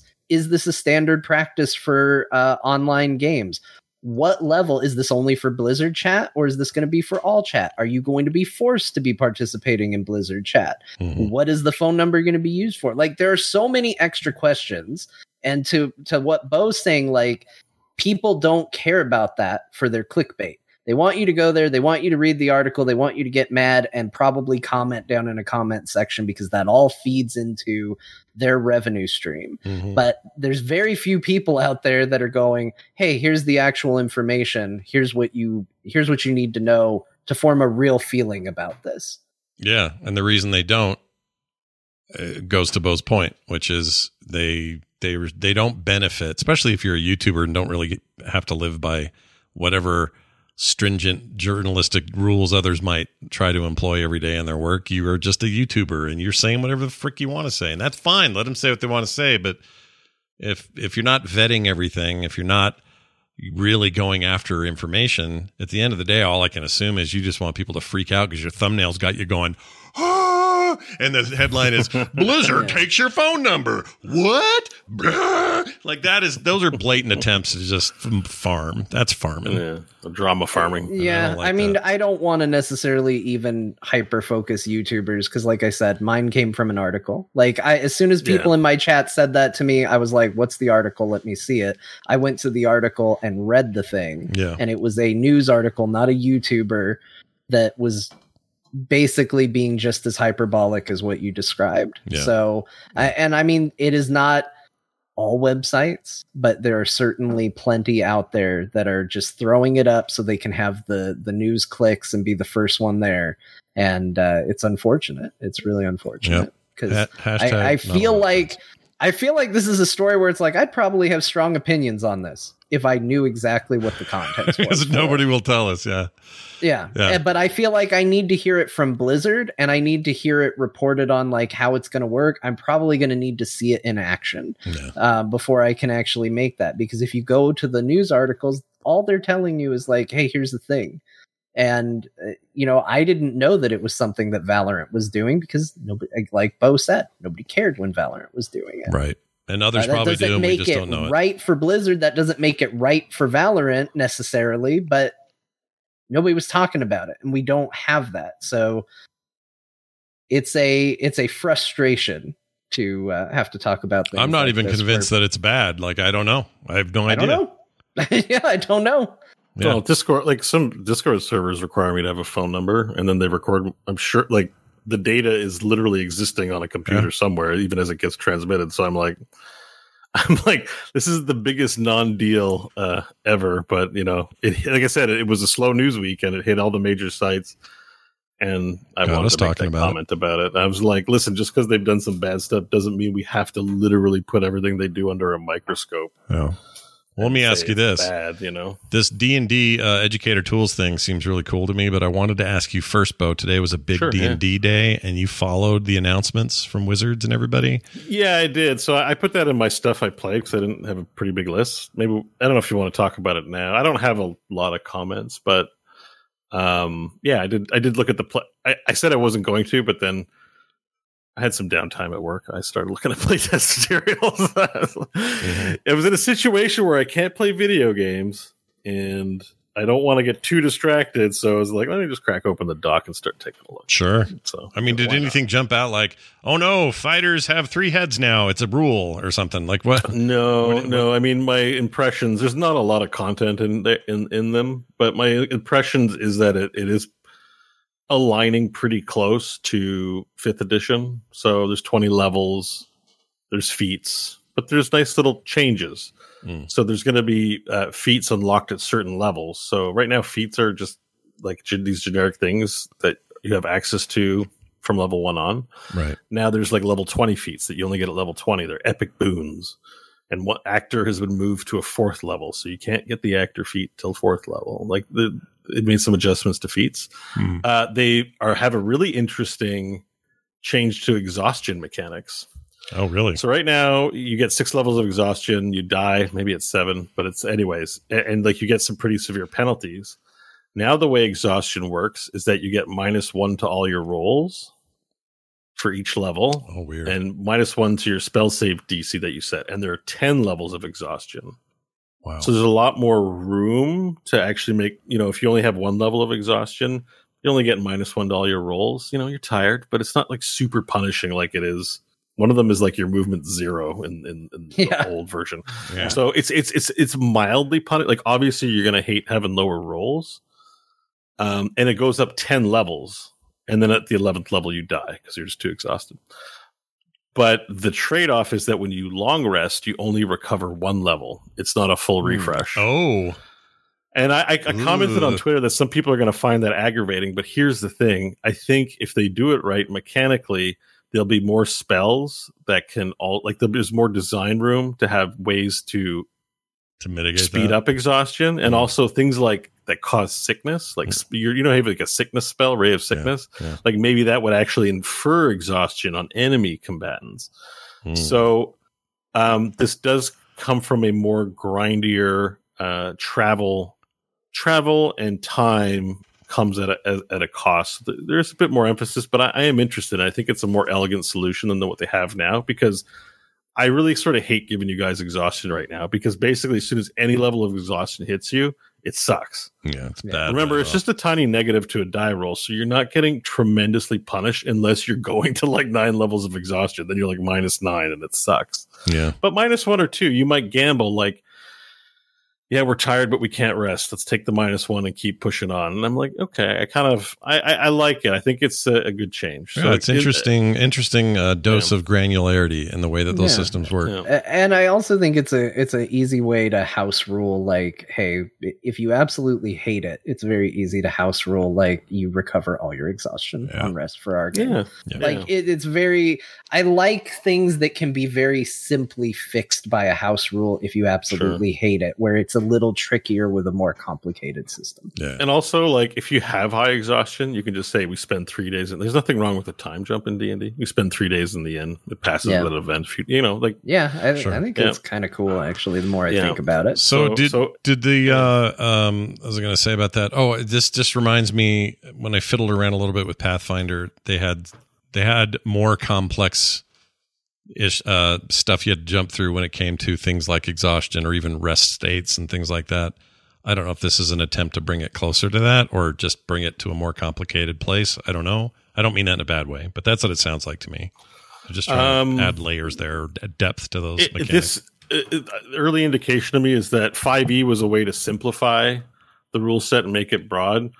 I can already see the complexity creep. This is like the exhaustion mechanic is more complex than it was previously because you'll actually be probably using it more often. So that's complexity creep. Um, yeah. I think mostly I didn't see a lot of it. It's just maybe a sign of things to come. Yeah. Interestingly enough, like classes, like they move things around in classes, but you know, they haven't done too much. It's a lot of tweaking. Jon, you'll be interested to know as a bard player. I Mhm. believe I might be mistaken, but I think your bardic inspiration is now castable as a reaction. oh, Oh, nice. That's Which Whoa. yeah, which which actually is like you want to use like your bonus action for attack or a a thing, and you want to move, but maybe someone's about to face a difficulty scene. you're like, "I sing to make you stronger," and then you know like that's you give the dice as a react. I think that so there's I like think, some I good think that makes going on uh, there. I think that makes a lot of good sense because I have found playing a bard that more often than not you don't want you want to use inspiration when it's not your turn. And then and it's always a feeling of I should have with it instead of oh yeah, look at me. Like I right now in our game I- there are two people sitting with inspiration. They don't really need it. They have it. They can use it as of right now it's kind of wasting time as a reaction you at least know you're going to use it and it's an incentive for the player too to use a mechanic because you know if you if you keep giving out this rare resource and it never gets used you're like okay well all it's doing is training me not to use a rare resource Hmm. and that's not the way you should play it There's already a lot of that with the spell slot system and stuff too. So Yeah. yeah, um, we're definitely feeling that. So uh, that's just a small little change. I do want to talk another big thing though. Oh, tell- do tell. Shift. all right. Um, they're sort of um, offloading things from race. So there's going to be no more half races, like half elf, half orc. Really? Wow. So basically, you can be any combination of races. Like why? Because they they're very specific things. Like if you're a half elf, you're this. You're a hat. You can Mm. still be a half elf, but you'll just say like I have a parent who's a human and a parent who, who's an elf, and there'll be some guidelines about picking from the human and elf traits as you wish. You can average the age out, and like they're just not going to define. You know, because it with our um increased awareness you know there's some sensitivity issues around like strictly like defining what a race does and what the characteristics of the race are. Now if you're a dwarf you're still short. You can still be a tall dwarf if you want but like they're still going to go along certain special factors that are common to the the fantasy things but they're being less um definitive about what exactly it means to be an orc including and this is the big news uh, there'll be no more stat bonuses based on race. Oh, interesting. So now your stat bonus, your plus two to strength and plus one, is based on your background. So Hmm. if you were an orc, but you spent all your time in the library, you get big brains, you don't have to have big strength. Like you don't have like there's no like if you're this race that you strong or you big brain or you have career like it's not it's like less racist essentially like, you know, like like basically like you know and i think it's a good move because people often like to play characters that are of a fantasy race but stand out against the type. So yeah i want to play an orc but i want to be um a monk orc uh, a monk orc. So i Or need to be fast not muscly. So i want to play like a you know thin still muscle but i need high Dex and stuff Sure. because then you get to this thing like, well, if I want to be the best monk there is, I got to play like a elf or or you know like a a, a, some- a fast race, right? Min maxing. Yeah. So they've they've taken it out. So you just pick your background, and um, uh, as someone pointed out to me on Twitter, because I was, I was a little salty about the language part of this, but um, uh, the backgrounds you can just make your own. Like they're going to give you the recipe ingredients. They're going to give some prefab ones, like a charlatan or a soldier. But you can just mix and match your background. If you're like, I want to be a space cadet, then it's like, okay, well, pick the things that go with a space cadet, and like, there you go. That's your background. You can be whatever you want. The only thing I don't like is it feels like lang- there's too many polyglots in D and D. But I'm not going to get into that here. I got, I got, in, yeah, I got had my little rant about polyglotism Mm. because there's spells like comprehend languages that really lose value if your party knows 12 languages like yeah. like it's just like let's go like come on no especially people of low intellect if you're playing hey me warrior like i know tree language guka guka goo and you know just like how you you can barely under speak the first one Yeah. Yeah. so you know it, it, i find it, i find it inelegant but overall the background system is actually pretty exciting and this is the kind of change where i'm like i don't know if this call is 5.5 this is like six this is a full-on new ed- edition this is a very fundamental change I'm but- still with you on the just call it D and D six camp. So I think what they're doing here, though, is they are trying to minimize as much as possible the difference between whatever this is and fifth edition because a lot of money sunk into D and D Beyond. Like you have two doors. One is you completely flush D and D Beyond and start from scratch, or you already leverage the still value of the content on there and modify it and have a cost savings, not having to rewrite everything from scratch. Yeah, and they just bought the damn thing, so it's not like they want to just Yeah. chuck it out Yeah. immediately So- or start over.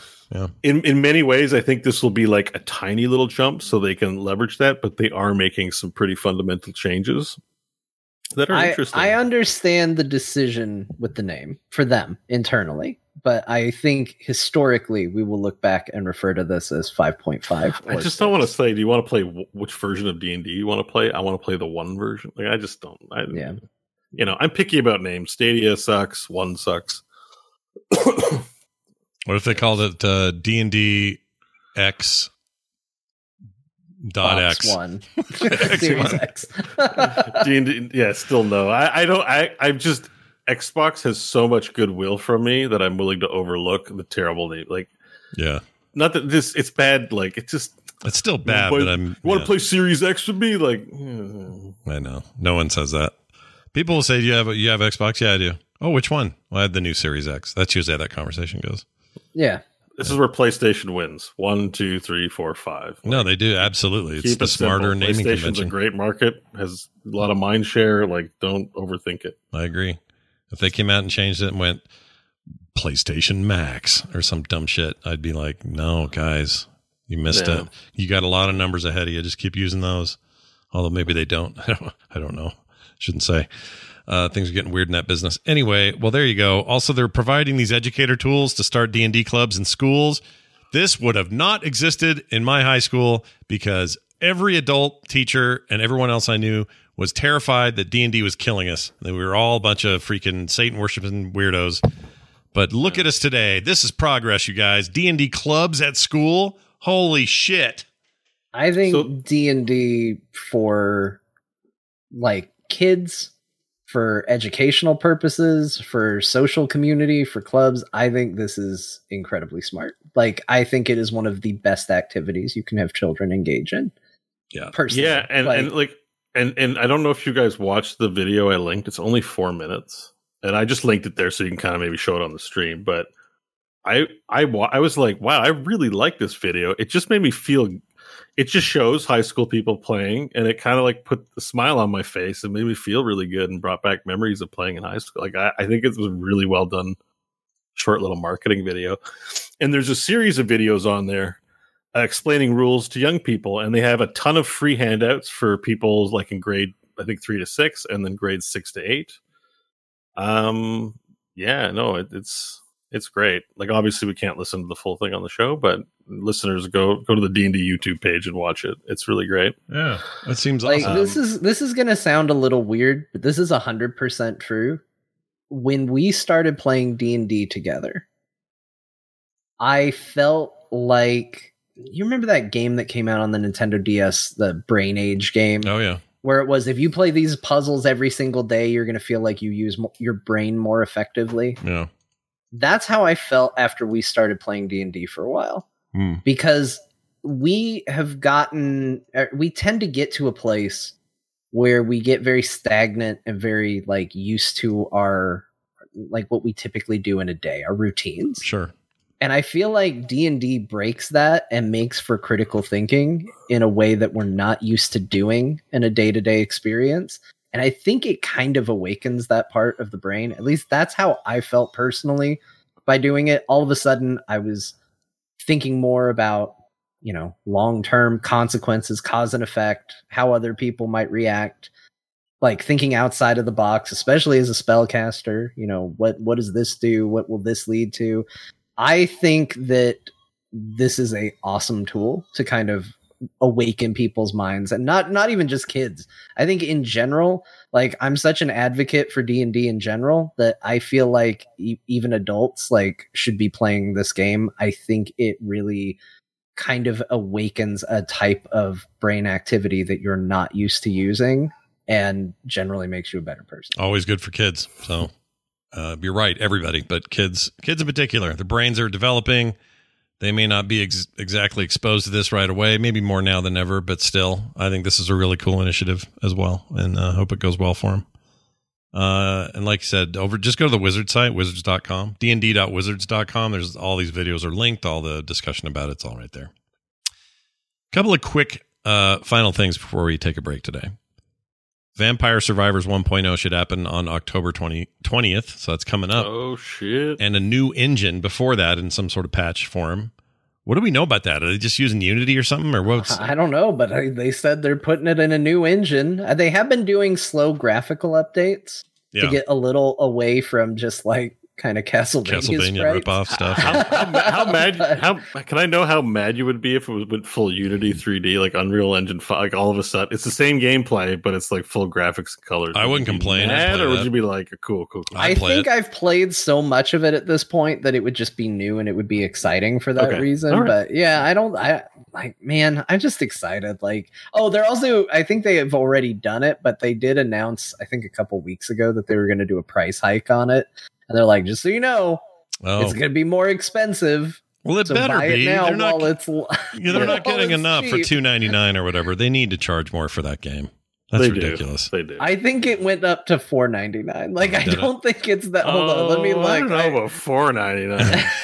let me see what it's currently at. Yeah, it's four ninety nine now. You could do nine ninety nine. You could do ten bucks. I think it'd be worth it. they could have done more, but they're like, no, guys, we're I mean, if, four they, ninety nine. if this thing comes out at twenty nine ninety nine, then there's a problem. But if they sold this for ten bucks, I have no problem with that. Honestly, I think I think twenty nine ninety nine is a fair price to ask for. It's a good game, dude.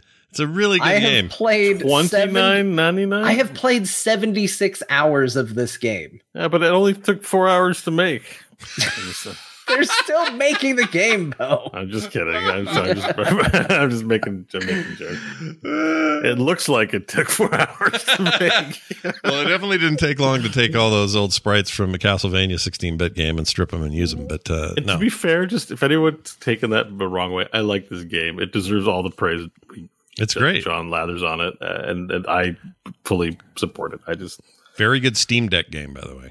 I'm just, I guess, a Mm. toxic person. Plays really well on Steam Deck, which we'll talk about more later.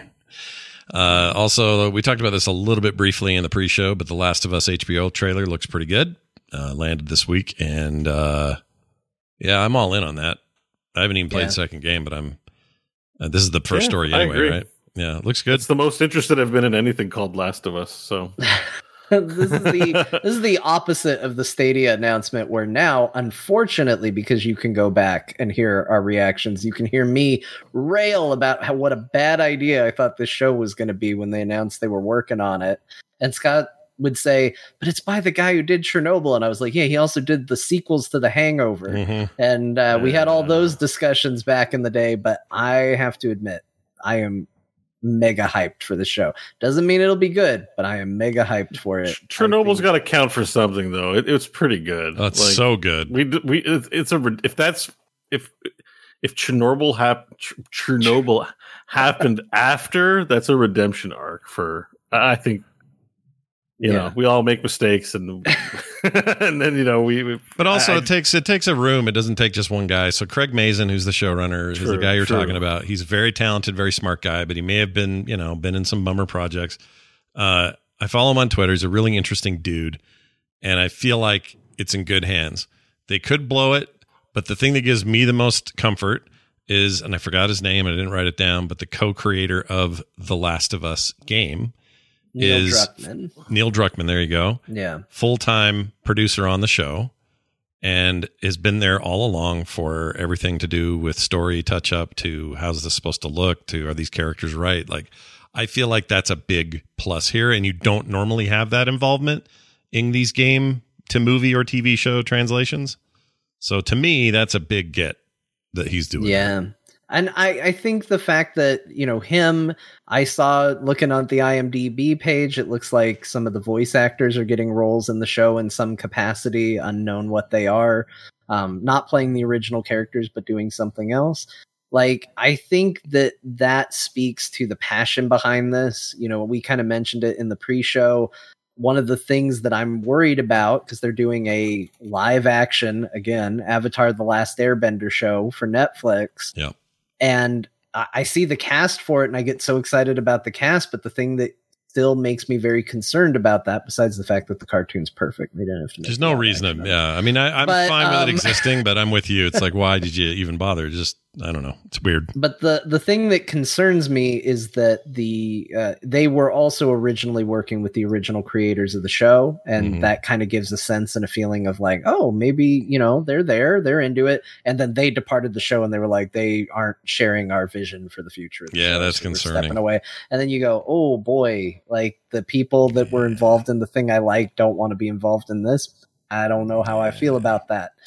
Uh, this doesn't have that problem, and it gives me a little bit more hope. And I think that again, the cast is really, really good. yeah they look great i'm yeah, all Pedro Pascal being in it is eighty percent of the reason why I'm like interested in watching it. Yeah. And I If really like the something, I'll girl. pretty much watch it. I like that Yeah. girl from Game of Thrones a lot. I liked her. She did some amazing voice acting for this little animated thing on Netflix called forgot the name of it. It's great though. This wonderful animated series. I think it's there's only two Who's she playing Game of Thrones? She's the little She was Mormont the girl. Bear Island girl that yeah. Oh, Mormont. yeah, yeah. the Mormont girl that Oh, kept shit. going. I'm the king of the north and she'd vo- voted for what's his name and all that. got Yeah, no, she's great. Yeah, Yeah. got for sure. smooshed. Oh, and then I'm actually Bo, rewatching Game of Thrones right now. Oh, you are nice. Bo, you noticed Yeah. this morning that um uh uh Kimiko from uh or Kimiko from The Boys is in Yeah, is in uh Is the, in the Callisto Dead. Space Four. yeah, the Dead, Dead Space, Space 4. the Callisto protocol deal. For those Yeah, I know because. I mean, like, because that you know, is it Josh Doom Doom Duhamel? Duhamel Mhm. Duhamel? Like, like you, that guy shows up and you're like, okay, they got they got like a actor to like who is like, oh my god, it's Josh Duhamel. my wa- Yeah. my wife feels that way about him. She would Oh, know. no. So she sorry. loves I don't know who it Um, on. but Wait. but you know I've only I think ever seen him in Transformers. Like I- I'm just like okay, but then Kimiko shows up and I'm like oh shit I have to buy like I love that her. that turned this game into like I don't know to be like I have to play this game now. I mean, this I guy wanted looks like if Timothy Olyphant and Karl Urban had a kid. well to be to be fair to him, he had a career before either of those two guys, so he's doing That's true. He Yeah. was but it in- does he's look fine. okay. He's the I'm just not ex- grandfather of both of them. He's then, a I good-looking guy. He's he's a decent He's actor. He's he's good in that Vegas show that was on years ago. He's fine. He's I'm just not you know you can't be excited about every actor, and he's like not one. He just doesn't hit my. My wife is stoked about him being in a game she will never play. She says, oh, he's in this? I'm like, yeah. Oh, I love him, she says. She just loves him. So there's no getting mm. around it. And she's not here. Well, he's a She's in handsome man. I, I know for sure. Yeah, he's a good looking guy. You'd make out with him if he asked you, right? I, yeah, I Yeah. think so. You'd touch wieners. I think so. I don't Bo, know. Bo would touch wieners. Of course I, he. I don't. I don't like depends the, on what led up to the kiss, really. Like, I don't. You know. Uh, you know. Maybe. What if he said, No. Bo, I want to play the lightsaber penis game. Do you want to play that with me? Probably not. Okay. All right. I'm just I just want to know how But far like that, go. would, if a girl came up to me and said, "I want to play lightsaber penis," I'd be like, "I well, don't know that's- about this that's person." just ridiculous. Well, that would be weird, only though, one because- person with the lightsaber. Eh, right, that's the single lightsaber. Still play lightsaber penis with one lightsaber. don't you guys know the rule? Yeah, but then you, what is she there for? You can Yeah, do that by she? yourself without the girl asking you. Yeah, what is well, you could you could play solitaire version as well. like it's, single player light lightsaber wiener? I know what you mean. You're talking about the duels version. Yeah, of the lightsaber duel. We're talking about the duel of fates. Yeah. Yeah. Uh, this someone in the chat says not gay, but I'd totally play Hot Wheels. What is it? Hot Wheels on his hot abs. Nice, nice. Uh, Well, anyway, But anyway, yeah, she's a great guy. Uh, yeah, sure. Good. Josh, call me. and Kimiko's Play awesome, and she's great. And I also had the same feeling of like, ooh, I love her. I can't wait to see her character in this. So she's she's great. I mean, you never hear her talk in the boys, so it'll be nice to have like No. some voice. you No, know? and she's great because I watched her. She does cooking stuff on YouTube. Like it's fantastic. I admit I've watched her cooking stuff too. It's great. I'm it's I'm super like- fun. that's the first she's I've heard of this. I didn't even know that was a thing. Yeah, she's on you YouTube know, doing cooking. Okay. She's definitely like crush worthy, you know, and you're just like, oh, what is that? Like she was doing, I guess, um, like this blog with uh Sunshine Girl. What's her name? Starlight. Erin Moriarty. Oh, yeah. Oh, Josh is. yeah. I know. Look, yeah. I watched the YouTube channel. you, Bo. you, you're, you're, I def- watched the YouTube channel, Bo. You're more Stan than I am. Uh, you, you- uh, you know, so Starlight. Yeah, and then I was like, oh, she does cooking videos, and you know, just like I don't know, you find someone adorbs and kind of She is adorable. Here's the thing that I did not expect from the boys. The boys, one of the most raucous, edgy, out there, ridiculously over the top sort of stuff, content, right? That thing, that show is NC 17 top to bottom. However, somehow it managed out of all television of any kind on any channel aimed at any audience, somehow that show has the most wholesome couple in Frenchie and her. I don't know how they Yeah. did it. I don't know how they worked it out. I care more about how they're going to end up and how they're going to feel than I care about most of the overarching the world's going to end crap. Like I love that couple. They're so Yeah, great. I'm And I you. didn't expect that. Like the closest thing to it is like Severance's uh John Turturro and um uh can't think of his name. Ah, that guy. You know what I'm doing? Who was the voice I just did? Uh, ah. Oh, uh, wow, I don't know. I can't think of his name. Famous actor. He's in a million things. He's he's the wa- he had the watch and uh, Walken. Christopher Walken. Jeez. Oh, Christopher Walken. That was your Christopher Walken impression. Wow. Yeah. I thought maybe Jeff Goldblum for a minute. I was like, well, maybe. Uh, I was definitely thinking in the like the Sir Alec Guinness range. Wah. Wow. Wah. Yep, I did. I'm an old man. it. Uh, Skull and Bones got delayed again. Uh, oh, wait, I got something for that. Didn't they have a date for this? Oh, boy. Oh my gosh, he does. Bodie Look did. at- wait, wait, Look wait. at Bo prepping all show. What?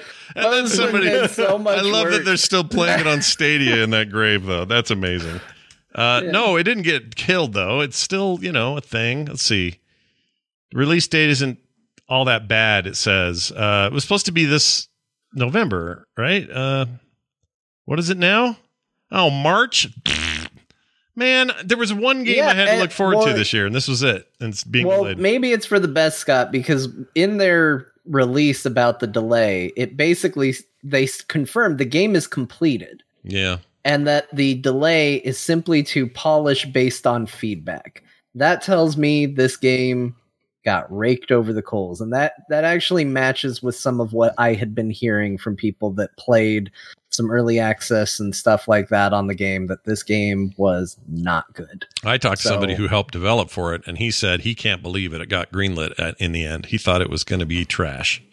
Well, Yeah. it still might be, but the, we're going to wait till March to find out. All right. Well, I was looking forward to it. I really like to. I maybe that interview's out there. I admit I haven't looked for it, but I wonder if there's an interview of, of the developer out there who worked on a game for ten years that just was the worst thing ever, but they spent ten years of their life on it. What game was it? what- Was it for? uh No, no. I just I wonder if there's an interview with someone. who Oh, I'll speak- tell could you, speak there's- candidly about. I can't that, but- remember the name of the guy. Um, some people may know about this, but I was clued into an interview about a guy who worked on Mass Effect Andromeda. mm, and he worked on their combat engine and he did kind of his tell all just talking about the development and design of that game and he he did not pull punches in his description of it mm. Hmm. um, that game is not that bad though right it's like it, it was horrible. it was it was poorly received every year we elect games that are not as bad as people say I don't think it's as bad as John says. John is right about the story. That's where he thinks it's bad. You have to admit, mechanically, it's. i'm not okay. saying it's great i'm not saying it it's is the best playing Mass Effect Yeah, you've always I- said this. So it's just Yes. story and character problems and them not- uh, repeating old races. Then they, all that stuff you've talked about a million times before. You're not saying that those things are bad. You're saying it's terrible because, uh, or you're saying it's terrible because of those things, not because it doesn't play well or look good, right? plays well looks pretty okay. Yeah. Yeah and like i'm not saying it's great. I'm just and i'm not like i realize that's probably an interesting interview you shared too so that's good. I just mean like an actual just you know what is it? Like a balls to bones bad game. Like there's no redeeming yeah quality. yeah it's definitely all. not that. Yeah, yeah but and like, a lot yeah. of the attention was on the bugs which did a lot of them did get ironed out um i don't think that they're all gone but yeah my my problems with that game are beyond that. There has been a bit of a redemption arc for that. Every time i criticize andromeda i get a few people that will say it's good um but it's not Just what made me think of, yeah. What, what made me think of that, Scott, was just because like usually even if games are bad, there's some redeeming something or other. Almost always, yeah. There- there's stuff to pull from the husk of a broken thing and made better, or there were some parts that were okay, or, or you know, Sure. but to like be like full, like the way you, you described what that guy said, where it's like, I can't believe this got greenlit. hmm And like, I'm sure it's been five to 10 years. Like, what's it like working? You're like, I just punch in for my job or making this game. I don't know if it's going to be good or not. Anyways, it's Monday. I'm here. like, Yeah. coding a UI box or something. Like, I just wonder what that's like. Like after ten years, to be like, oh, you know, I'm very disappointed with how I spent the last ten years or so. Well, you know, there's just- there's probably yeah. examples of it where the games come to market and do really well and are beloved and it and it turned around and they didn't think it ever would. So I'm sure there's Mm-hmm. just as many of those stories out there, but yeah. I don't know. Like this is this one is one I I want to be good and I'm going to hope for it until it gets here because I want it to be. I like pirates. Well, I like that positive mindset. I like pirates. I like the way ships work in Assassin's Creed games. It's all based on that engine, on on those you know those previous efforts. I feel like there's something there, but take the time you need, and maybe by March we have it all figured out. It won't be Oh, on Stadia though. F- We forgot to mention World of Warcraft. Uh, uh, the expansion has been uh, has a release date uh, as of today. It will be out on 11/28, 2022. If you are going to get the next World of Warcraft mainline expansion, that's your big date. Uh, Question: Yeah. Are you guys Dan dating? for the first time in how let's see since since Friends and Family Alpha in 2003, I will not be day oneing a World of Warcraft expansion in that long a time, and I don't know quite I- how to feel about it. How about I'm you, inclined to agree with Scott. Uh, like, I don't think I will. Like, that's still a little ways away. A lot could change. I could be very bored on November 28th, just sitting there going like, "Man, I got nothing to do. This is crazy. I I, guess I could play WoW." That Yep. could happen, Could happen. but as of right now, it's not. I'm not planning on it. It's not a priority the way it used to be. Certainly. I mean, will I ever play it? Maybe. It, here's what would have to happen. Just given the length of, just there's so many factors in this, and it'd take a whole show to explain it all, and I probably have on other Sure. shows. It's probably a bad question on my part. Well, no, sorry. it's okay because I think it's it's an interesting one. I think if if I do it, it will be you know, if I do it around launch time, it will be because reviews are off the charts from sources I trust. If that hmm. happens and they're like, "Oh, this is a total turnaround from the last expansion. I can't believe we're playing the same Warcraft as we were a year ago. This is insane." That kind of talk starts happening. I'm not saying it will, but if it does, then you might have me. If they don't talk like that and they're like, "Yeah, three new systems and I don't know, it's kind of the same game as it's been for 16 years." If I start hearing that kind of talk from again sources I trust, I will probably sit this out. At least for now. Yeah, I'm kind of in that boat too. Like I'm most likely of the three of us to just miss, but Yeah. if people are like that jazzed about it, it would be newsworthy. We, I'd have feel I'd feel responsible. Like I feel like I'd have to. you Yeah. know, like, Oh, me too. Like Yeah. I, I wouldn't, I wouldn't be immune to that. I just, I don't I feel if that I yet. got it, I'd have a good time. I think if we got it, all of us would have a good time. I still stand by. I have never once, even the expansions I have hated. Um, I've never had a bad time going through the level up experience. No, it's in always World of good. Warcraft. I've always Yeah. had a good time. Even in the expansions we don't love. whatever to whatever. Yeah, yeah. even in- Cataclysm. Uh, when I, when they gave the option to do uh, pick what expansion you level through, I picked Cataclysm because I thought Cataclysm had really cool leveling zones. I hate that expansion, Yeah. but I thought the leveling journey and the stories they told through those zones was actually pretty decent. That's So- how I am with Battle for Azeroth. I played all that stuff three times over, uh, both sides of the continent or the world, because I liked that stuff so much. But I really disliked the long tail in that game or in that Yeah. expansion. Um, the only one I really love from top to bottom, if I'm like taking away just sort of the newness of things, because uh, Wrath of the Lich King was pretty great, but I still Yeah. feel like Legion is the one that kept me from morning one when I started playing it all the way through raid and everything else. Like I just I loved that. that those are both great X packs. Yeah. Like you know, yeah. Yeah, I think for me, Wrath, Pandaria, and Legion stand out as the ones where I spent the most time in. Yeah, Um, Pandaria I think every single one of them I had a fall off at some point, Yeah, but um, uh, Pandaria was kind of in the middle because we that was uh, that was actually when we started raiding together, right? With Siege of Orgrimmar. yeah. It's the first I learned Yeah. how much you hate trash. That was it. That was yeah, when when you got to see me hide from the trash and Yep. got to see that that's not just the story I tell, I actually do it. Yep. Uh, You- yeah. you- you- like listeners, this needs to be. I know you've talked about it on the show, but it needs to be emphasized because it was jaw dropping to me too that you you you have no sense of like, well, people are going to kick me from the group. What are they going to think of me? You like you will literally sit there and hide and not help in the trash, Yep. and it's fun. It was, it's like it's neat. Like everyone tolerates it, but like, bet your ass if I did it, I'd be out. Like I don't. Nah, it's a- it I hated a- that guy it was a anyway. Good unique thing. At first, I just didn't participate in all the trash fights. Sometimes I just stand back with the healers, but then they started to notice and I got called out for it. So then, after I got called out for not participating, I would hide from everybody. Um, but then they started putting raid icons above me. So then, so then I found out that if I stood inside the corpse of the giant boss we just killed, they couldn't see the raid icon. or your Um, abilities to, to tell if yeah yeah. So John was playing a very different just- game. It was a whole different game for him. I just hide covers. inside the bodies of the bosses. Yeah, his encounter started after the wipe.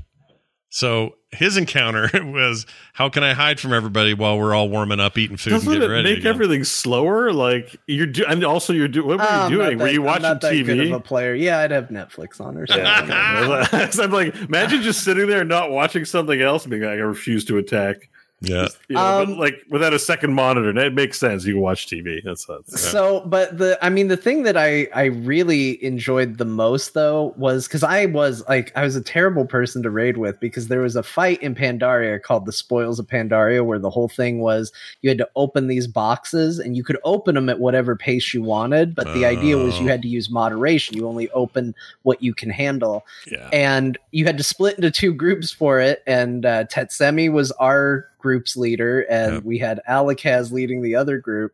And I remember one time Alakaz was so mad at his group. He wasn't. It wasn't the group I was in, but he goes, Listen to me, everybody. You understand this?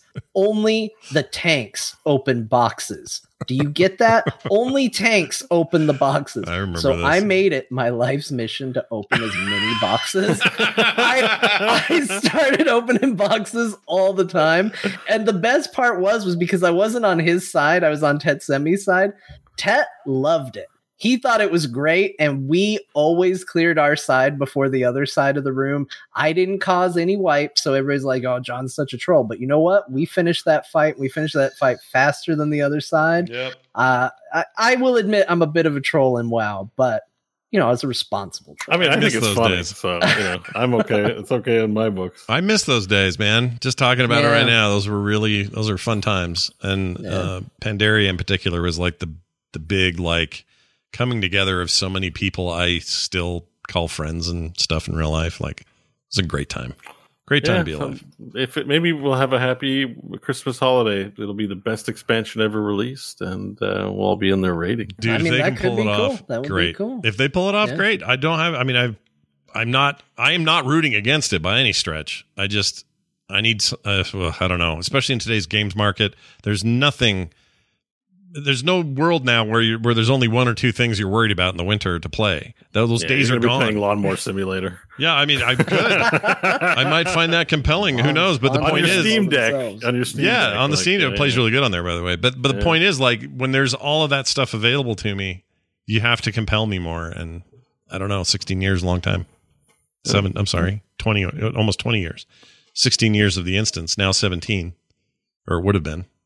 Anyway, long story. Well, we we're, carry that torch on in spirit. That's right, we do. Uh, let's carry that torch to the bathroom where I can pee today. Uh, we're going to take a break. nice. Well, it's a good transition. I've been doing S this a long time. segue. Yeah, Uh, we're gonna take a, a quick break, and when we come back, it's Dear Martha. We got a mashup today. We got all the games we played, a couple emails, Matchup, Dear lots of fun stuff. So stick around. We'll be right back. Here we go. We're back. Uh, all right. Hey, we're back, everybody, from our little break. And that means, boy, we got a bunch of other stuff to do. So we're going to dive right into this Dear Martha here uh, that John has prepared. And by popular demand, John, you, you did one of your special reviews again, like last week. Yeah. Right? Yep, guy wrote it up, and uh, it's going to be a review of the whole magazine, sorta. Uh, we got visual aids for those who are live and in the chat. Uh, Scott, I think you'll be able to use context clues to know when to switch to them. Okay. I will do my Um, best. I mean, the first one is just to show what magazine it is. So actually, there Oh, won't I'll be a show that now for then. So this is the uh, 16-bit uh, system Mega Drive review, which is best, and then it's the overall the 1990 video game buyer's guide. Is this the one? Yeah, you wouldn't know it. It's actually Electronic Gaming Monthly, but uh, God, yeah. that that cover. It's such a bad font use, color of these fonts, just nothing blends right. This is some bullshit. This is real bad. Uh, but anyway, this is the issue we're going to talk about. Uh, John will do it in his traditional way. Enjoy. My dearest Martha, as I continue my jaunt through time, I write to you with another gem of a magazine. This one being Electronic Gaming Monthly, issue 5, from December 1989. Or, as it advertises on the cover, the 1990 Video Game Buyer's Guide. The magazine featured the very modern trope of awarding best ofs for the year that was. Ghouls and Ghosts got the top nod. Ninja Gaiden won for Best Nintendo Game. Wonder Boy 3 won for Best Sega Game. And something called The Legendary Axe won for Best TurboGrafx Game. But as I am a time traveler and not an old, I have no idea what that is. Perhaps my favorite award was Tetris winning Most Exciting New Theme in a Game which I assumed was for the very catchy dun dun da dun da da dun da da dun da dun dun dun dun dun hey, Tetris music. But reading the text for the award, I think they might have meant genre. Either way, buckle up because it's going to stick around for a very long time. A little thing that bugged me, though, uh, through the entire magazine was that they talked a lot about Ninja Gaiden, but made Gaiden two words, Guy and Dead.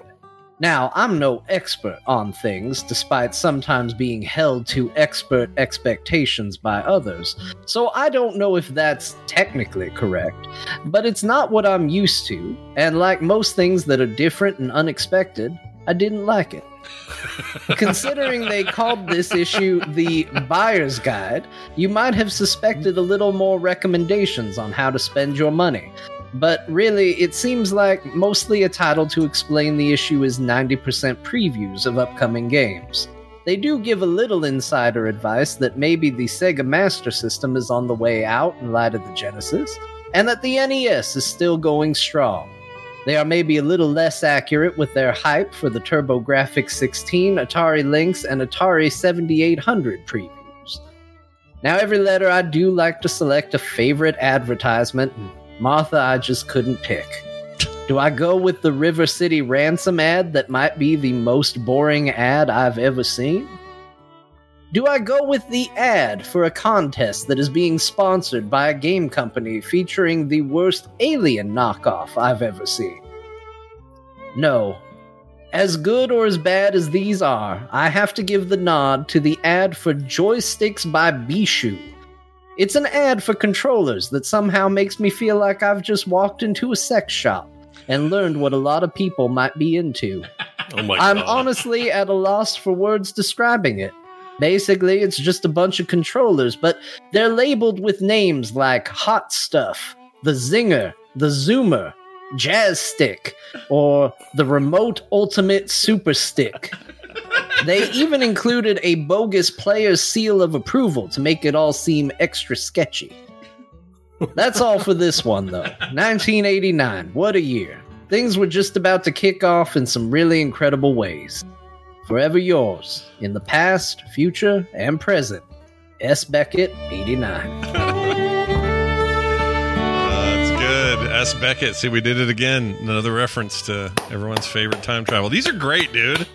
You got to do these every time. I know it's work, but I love them. They're so good. That was that was very good. yeah, and these And sex great toys. finding. Like, look, th- this um, what is this Beeshu? Like, how many f- the, the font, the usage of fonts should be a crime. They should be in jail for.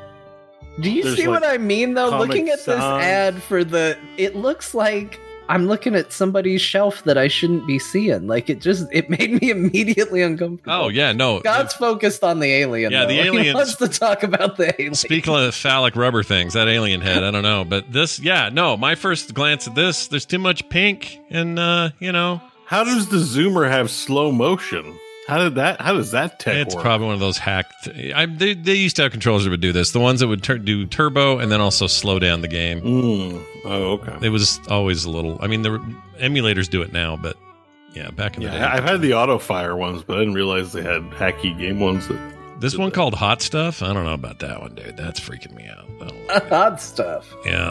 Well, you're, auto fire. Auto fire, left and right. Yep. Bo and I both saw it at Yeah. the same time. that's pretty The great. text is very. Uh, mm. It's important. It's Sensual. required. Yeah. Uh, well, well done. I loved it as usual. Now let's talk about the games we played.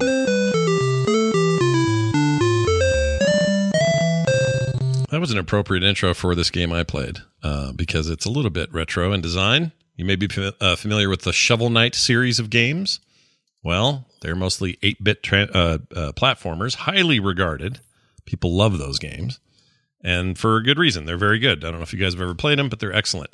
Anyway, they put out some other stuff in recent years. A puzzle game both Bo and I played uh, some time ago called Shovel Knight Puzzle Dungeon. Is it treasure trove? Treasure was that it? Treasure? No, Treasure Trove's the collection of all the games. Uh, Pocket dungeon. Pocket Dungeon. That's it. Well, I decided to play a new game that came out simultaneously on PC. I think consoles, with the exception of PlayStation. I'm not sure. Stadia. Stadia, Stadia definitely did not get it. Uh, It came out on Apple Arcade uh, also, which meant I could try it for free and use a controller with it and all that stuff. So I didn't have to really go spend the 24 bucks and find out if, you know, there was trouble. Uh, and man, did I did I play a gem of a game? This game is freaking great. Uh, so you're like, what is it, Scott? It's Shovel Knight Dig. And Shovel Knight Dig is a brand new game from these guys where they have gone with a very 16 bit uh, aesthetic instead of the 8 bit aesthetic of the previous games. Uh, so it's almost like we're going through the generations of hardware. It's weird. Um, it's the shovel knight again with his shovel and his big helmet and all that business, but this time you're going down and not side to side, although there is some side to side, but mostly that's up in the upper world. The goal is to dig down as far as you can go. So think SteamWorld dig, but a little bit more frantic, and you're kind of, you know, if you don't, if you slow down too much, a big giant saw blade comes out of nowhere and tries to kill you. Uh, reminds me of oh I don't know any game where you're taking too long and so they send something after you. Uh, I can't think of any offhand, but there's other games like that. Anyway, you go down with your shovel and it's different every time. It's a roguelike, which is the first of these for this uh, these guys. Uh, even though the the tr- treasure game had some of those elements, but you're literally digging through dirt and rock and stone and eventually other stuff, depending on what weapons you get or upgrade you get. And you collect as many gems as you can because you use those to upgrade your stuff up on the on the surface between games. And uh, you try to avoid getting killed. Uh, it starts out easy, gets very difficult uh, in a good way and I really like this game a lot. It actually looks pretty sweet. Yeah, it's really you, fun. You playing it on Steam Deck? I bet. Uh, right now, I'm playing it on uh, uh, Apple Arcade, but I'm going to get it on Steam just because mm. I want to have it on my Steam Deck. Um, but it was like more like Steam Deck game for sure. Yeah, for sure, hundred percent great for for that sort of thing. Um, plays great with a controller. You can also use keyboard and mouse if you want, but I wouldn't recommend it. Um, it's every fight has been different uh, tons of secrets, weird stuff opens up for you if you're just sort of paying attention or whatever. Uh, puzzly elements that are sometimes punctuated with a timer. So if you don't hurry up and do it, you're going to miss out on some fat loot or whatever. Uh, there's lots of hidden zones and areas and keys to open and ways to get chests. Uh, he just in this video I'm showing right now just picked up a key and uh, he's about to go use that key, and for some reason he's not. Anyway, uh, whoever's playing this is taking a sweet time. But uh, there's all these things happening, and and the they're not showing it yet because he's not far enough in. But if you hang around and goof off too much with whatever's there, that giant saw blade will come, and it's really scary. Um, I don't like it. It freaks me out. Uh, this guy doesn't know what he's doing. It's driving me crazy. Anyway, the point is, it's great. Uh, lots of one more time, just noobs one, on the screen yeah. here. What's going on? lots of uh, just one more time, just one more time kind of vibes. Like you, you just want to keep going. Uh, even if you die, you're like, oh, that was so fun. I'm going to go do it again. Those those are rare for me these days. Feels like it has a few tricks that other roguelikes haven't figured it out.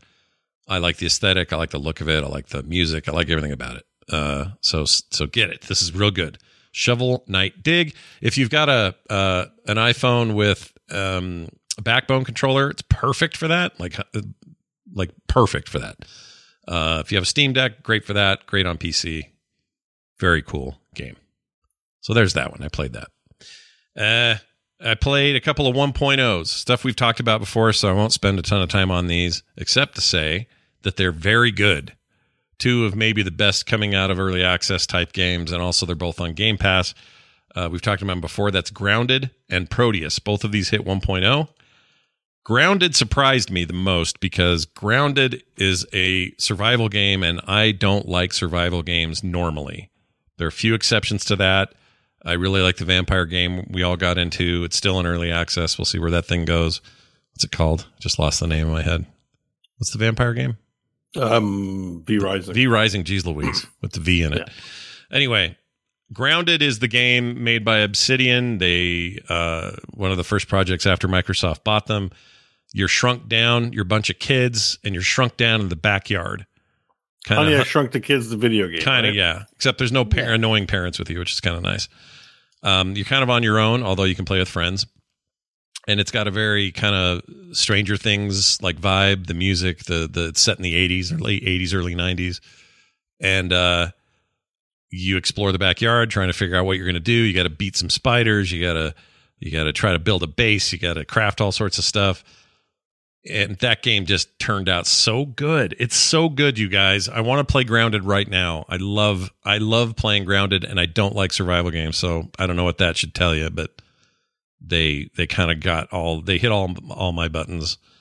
And maybe one of them is that because I know it's going to be a ton of fun with people, it's still very playable on your own. Uh, Do they host the servers, or do you got to get your own server? You, it's all hosted. I, well, that's a good question. I don't know if you can do anything special on hosting. I mean, it's on Xbox and PC. Like if you do multiplayer, is it like a persistent world? You got to get a host, or I don't think so. I think the way it works is you do. That's a great question. I don't know how the save. I haven't played with anybody else, so I don't know how the saves work. it, it's, it might be always online. Like 'cause I think this is rare. Isn't rare involved in this? No, it's not. A, Is it yeah. rare? Uh, I thought it was rare. no, it's is it- Obsidian, but I don't know if Rare had something to do with it. Did they have Yeah, something I'm to do with seeing Obsidian and publisher Xbox. I th- Why maybe that was I a mistake. think it I was made. rare? I don't know. I'm with you, Beau. I, you said that. I was like, yeah, I absolutely. thought Rare was involved in this. No, as far as I know, they're not. But it it wouldn't be a. Uh, it's kind of an apt uh, thing to assume because it plays like a rare game. It's hard to explain why or what I mean by that. But it has. I thought a- it was their follow up to Sea of Thieves, like, but yeah, I'm not. Yeah, I- I'm kind of shocked. I thought maybe they were involved initially. Yeah, they might have had some hand in it. I don't know. They're all now. They're all owned by the same people. Who knows? Maybe they maybe they go to lunch together. I have no idea what they do. But it's uh, Mm. it's very good. I, the the illusion of feeling like you have been shrunk and you're in a yard and you're as big as a bug and you have all the dangers that that entails is really really well done here. Like it feels like that's where you are. The blades of grass that you're chopping down feel formidable and big when normally something like that shouldn't feel so big. And things you would never think of as dangerous in your yard are scary as crap. Um, I leave all the options on for all the full spider business, so I don't have any problem with that. But these spiders are scary as shit. If you don't like spiders, this game is Yeah, that was the one. That's the one thing about this game where I'm like, I got kind of traumatized by Skyrim VR. I'm not gonna lie. Well, you can turn these spiders into like blobs of light. Like you you can. The first thing the game does when you boot it up, it says, "Hey, we have some accessibility options. How would you like to turn spiders into less of a scary looking thing?" and they let you do it like right away without even playing the game. You can change the spider types. I just left them in, but the first time I ran into a wolf spider, they don't just look scary, move scary, and act scary and kill you right away. They also make sound when they're just being idle. Like there'll be a wolf spider under a milk carton in the some part of the yard, and I'll know it's around there because I can hear it going like this horrible breathing. Dude, these spiders and are spiders like sit still until they're ready to attack, right? So, Yeah. ugh. So you don't even know you're on one until you're on one. Some of them are out working and Oh. stuff, but the first one that killed me was a wolf spider. It scared the living shit out of me. But it's pretty generous with like uh, you respawn back at your little base or your tent or whatever you've set up to be your spawn point. You run you you corpse run to get your inventory that you had. Uh, with the exception of any tools you had on you, those stay with you. But anything in your bag gets left in a backpack. You got to run out there and get it. Um, and that's scary also because you just got eaten by a spider and you want to die again. But it works really well. Um, you got to stay fed and you got to drink water. Dew drops from grass is a great way to get water, but sometimes they're a little tricky to find.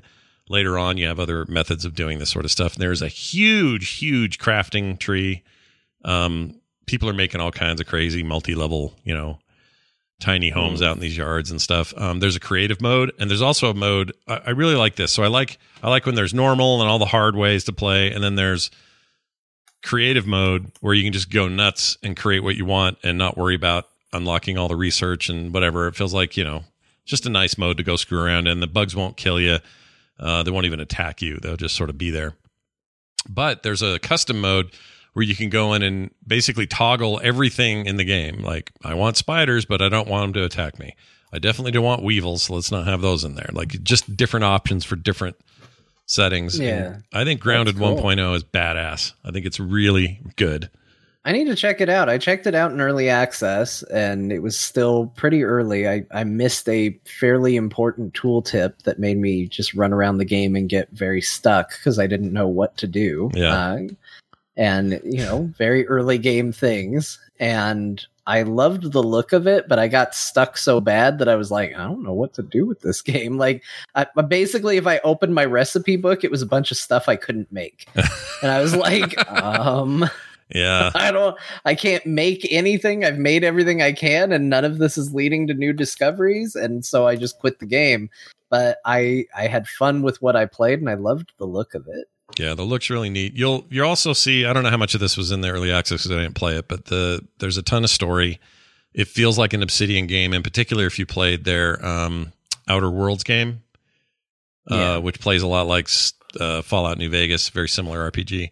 There's moments in this game where you're like, oh my gosh, I feel like I'm playing one of those, and it, it just you can feel the Obsidian game style in lots of that stuff. And it's usually the moments where you find a base which is a shrunk it's shrunk like you are but it's a normal place which is really weird. You just run through a bunch of acorns dodge some bees getting in there giant leaves and you know stuff like that.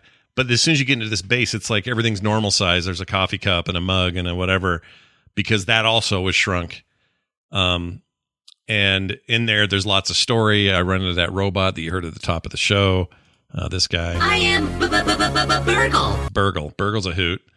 Uh, Burgle. you got to do some shit for Burgle. Um, and there's a bunch of systems like scanning elements you found, and then it tells you what they're good for, and that unlocks blueprints, which means you can craft more stuff. Um, I don't like survival games, but I really like Grounded. so uh, worth checking out, everybody. The other game I played that hit 1.0 this week was Prodeus, which uh, I think at least Beau and I have played before. Jon, Oh, I can't remember if you Prodeus. That's tried it. great.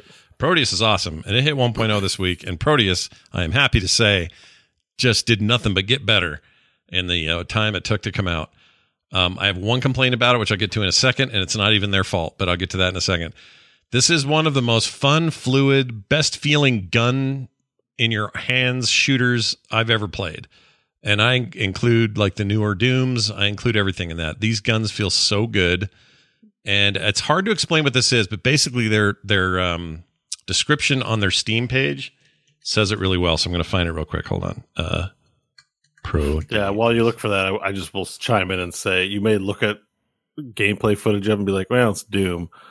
It doesn't doesn't do it justice how it feels to play with the guns. It's nothing like Doom. Yeah, it's like, really not. You have full aiming. Like Doom is very like locked Mhm. vertically, right? Like it's old Right. game. You didn't have any up or down or even mouse control back then. You just That's right. Yeah, this is this has modern competency when it comes to the shooting. It's really good. Yeah, and the weapons Yeah. have alt fires and all that kind of stuff. Lighting, the environment stuff, the effects of the environment and lighting is really good. Level design's great too. Oh yeah, yeah. The the level design is like intimidating and then ingenious. It's like I don't know how I'm going to get out of this place, and then you realize, oh no, this is like I get it. I shoot this first, kill that guy, and then that ran over him. Now I can get in that hole. Like a lot of really like eureka style moments in it, which I really appreciated.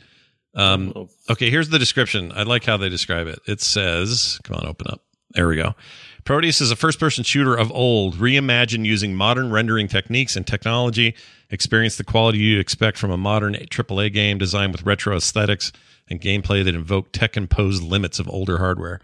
It's, I couldn't have put it better. It's that's really the feeling of it, yeah, yeah, and I love it good way of putting it. absolutely love this game. Um, I, this is the one that I probably spent the most single sitting time with, and I played it on PC, Xbox, and Game Pass, or sorry, um, X X Cloud, and it played great on all of them. Uh, controller support is exceptionally good. Uh, even if you're thinking, man, I could only play it on a PC, I understand. But if you had to play it on a console or even on a controller on a PC, you'd do just fine. It plays real good with it. They've thought long and hard about it. Okay, here comes my complaint about this otherwise rad effing game. And that is this. They even have a full suite of tools to create your own levels. And like oh wow, yeah, and it's built in. cool. So like um I don't know, Little Big Planet, they have a whole like discoverability zone where everyone's uploaded their maps. You can go play everybody's campaigns, a remake of Half-Life 1 or whatever they're doing. And someone actually did that. That's why I mentioned it. Someone made Half-Life 1 in here. Um Oh wow, I know it's pretty good. Well, level 1 That's- of that game, I yeah, guess. They're not but done yet. Yeah, it's still cool. It's very cool. And the tools are really uh, relatively simple to do. There's some basic scripting and stuff, but for the most part, it's drag and drop. And if you've used used any kind of 3D UI to, to make Quake maps or anything, those will be immediately familiar to those people, which got me so excited. Um, that part's awesome. And, and there are people making great maps and they're out there and you can download them. It's great. You can play them on console or PC. It doesn't matter. The, the tools to create it are only on PC, but the, uh, the playability is everywhere. Here's my only complaint. There's a full multiplayer suite in here that includes like Capture the Flag and Team Deathmatch and all the old school kind of Quake era multiplayer. And I don't think enough people know that that damn mode is even in there. And it's really hard to Oh. get people in there. Like, this game's getting like it's like an indie darling. Everybody out there's raving about it. Overwhelmingly positive reviews on Steam and everywhere else. Everyone loves it. But not enough players know about that multiplayer because I waited for an eternity to play with somebody and I never got in. And the multiplayer looks like a blast. So more people, please, is what I'm saying. That's all I'm saying. And I stand Yeah, by it. stop playing. Stop playing Warzone. Play uh, play Prodeus multiplayer. Yeah, come play Prodeus multiplayer game you've never heard of. But you know, that's part of the problem today. Is these smaller games just don't get the notice, and this one just deserves it. It's so cool and bloody. I mentioned how bloody it is. So freaking bloody. Yeah, they leverage also, you know, modern PCs by just being like, oh, we can put these blood bitmaps everywhere. like Yeah. this is, takes no processing power at all. Okay, Right. Here you go. Buckets, Right, and it's buckets and it of blood. It's ends nice. up being Yeah. impressive. Like uh, on my UHD TV or my TV that does um, HDR, Yeah. it's just a. My wife was like, "What is this?" I'm like, she goes, "Is this Doom?" I go, "No." She goes, "Yeah, I didn't think so. This looks too good to be Dune." And at the same time, it's got Dune qualities. The At the music, same time, it, it's hard to say it looks good it, from a certain perspective because you're like, well, it's pixelated, right? yeah, So- right, right, right, right. Yeah. But they've done it in such a deliberate way that once you get the a taste for it, you're like, "Oh, this is kind of how I want all games to look." It's weird. It's a very weird yeah, aesthetic. it's it's got a style that's just like insane. Like it, it's not that it is the best graphics. It's just that it's perfect. It fits the aesthetic perfectly. It really does. And they don't overdo the modern stuff to the point that it feels separate. It feels it feels right. It's really hard to explain. I, it would be weirder to go back and play Dune now. Because because now this is kind of what I want out of Dune, and then when I go back to Dune, it's like, oh no, this is old, and this is how things were, and it's pretty stiff, Yeah, and it's not yeah. that great. So anyway, the the enemy designs are really cool. This the environmental stuff is awesome. I can't recommend this game enough if you have a taste for the old shooters. And I wish more people are doing multiplayer. I really do. And I kind of want to make a map. I don't know if I will, but I kind of want to. Okay, Um, chat room's going nuts because you meant Doom, but everyone's like, "Did you mean Dune?" And I'm like, What I say, yeah, it sounded like you said Dune Okay. about a half it, dozen it, times. It did though. Oh. To their credit, it did sound like you were saying. Dune. Sorry, I might have even. I don't know. I watched Dune again, Um, so maybe yeah, I've got Dune on the mind. You're like, I just want to live there. Yeah, I just kind of want to live in Dune Town. But uh, sorry, I did not mean Dune. If I said it, Doom is the word. Doom with an M is the word I meant. Anyway, Love you it's rad. chat room. it's really rad, and you would not be wasting your time with it. It's also on Steam and everywhere else. You can buy it for twenty four bucks is all. That's the other thing. I think it's a steal. Got a full campaign, all these other tools. It's just. it's oh, cool it has game. lighting. Another thing Doom kind of didn't really have, like lighting effects when you shoot your guns and stuff. Yeah, That's. I don't know if any of it's actually ray trace stuff, but it might be. I don't think there's RTX, but it's just even that things produce the projectiles and such produce light and stuff. It's Yeah. not really a thing in Doom. Yeah, and you got specular highlighting on the blood smears, and it's just a Yeah. It's a weird mix of old and new in a way that I was not expecting. And I know there's a lot of like, hey, we have, we made an old arena shooter that plays like Doom or Quake. No, not like this. this is cooler than those. I'm sorry, it's just true. I know there's like 50 of those, and they all have some, some good stuff to say about them. But I've yet to play one as cool as this. And also the metal, the metal electronica al- uh, soundtrack is um, heart heart pumping amazing. A lot of the enemies. Oh, the soundtrack's pretty good. A lot of the enemies um, also have. It's like they're templated off Doom enemies. Like the guys that rush you down, like don't look like the pinkies, right? But Right. they, But you're they like those well are the be. pinky guys. like they, they they have horns and they look tall, but it's you know. Yep. Like everything's kind of an analog, so you're also getting a genre. Like there's some familiarity to it as well. Yeah, you've opened a portal to hell, and some of them are like demons that throw fireballs at you, and you'll immediately go, "Oh, it's like the Doom guys." Yeah, for sure. Yeah, yeah. It's really good. Can't good. recommend Good it game. enough. You guys love it. Uh, okay, and then the only other one I wanted to mention, if you're looking for a good indie that is currently in indie or in uh, early access and very good on the Steam Deck, here are your other caveats. If you like asteroids, do you guys like asteroids? Are you a fan of the old asteroids games? play those much? Uh, I mean, yeah, not a. f- I wouldn't say fan, but I respect it. All right. Yeah. It's historical value. Yeah. Yeah, has a lot of historical value. That's true. I played that a lot when I was a kid. Love that game. Uh, roguelikes, we like our fair share of roguelikes around here. There's some good ones Yep, out there. Yep. Uh, we like dual stick shooters here and there, right? That's a good time.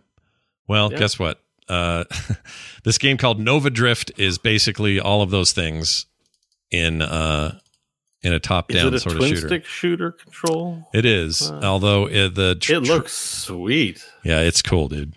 I'm gonna pull it up so I can show the chat. Yeah, Uh, so chat, yeah. Sorry to get ahead. I just was That's another one with like Steam. I was like, I like these uh, space color, like super color light games. You know, Mhm. I like that kind of thing. Same.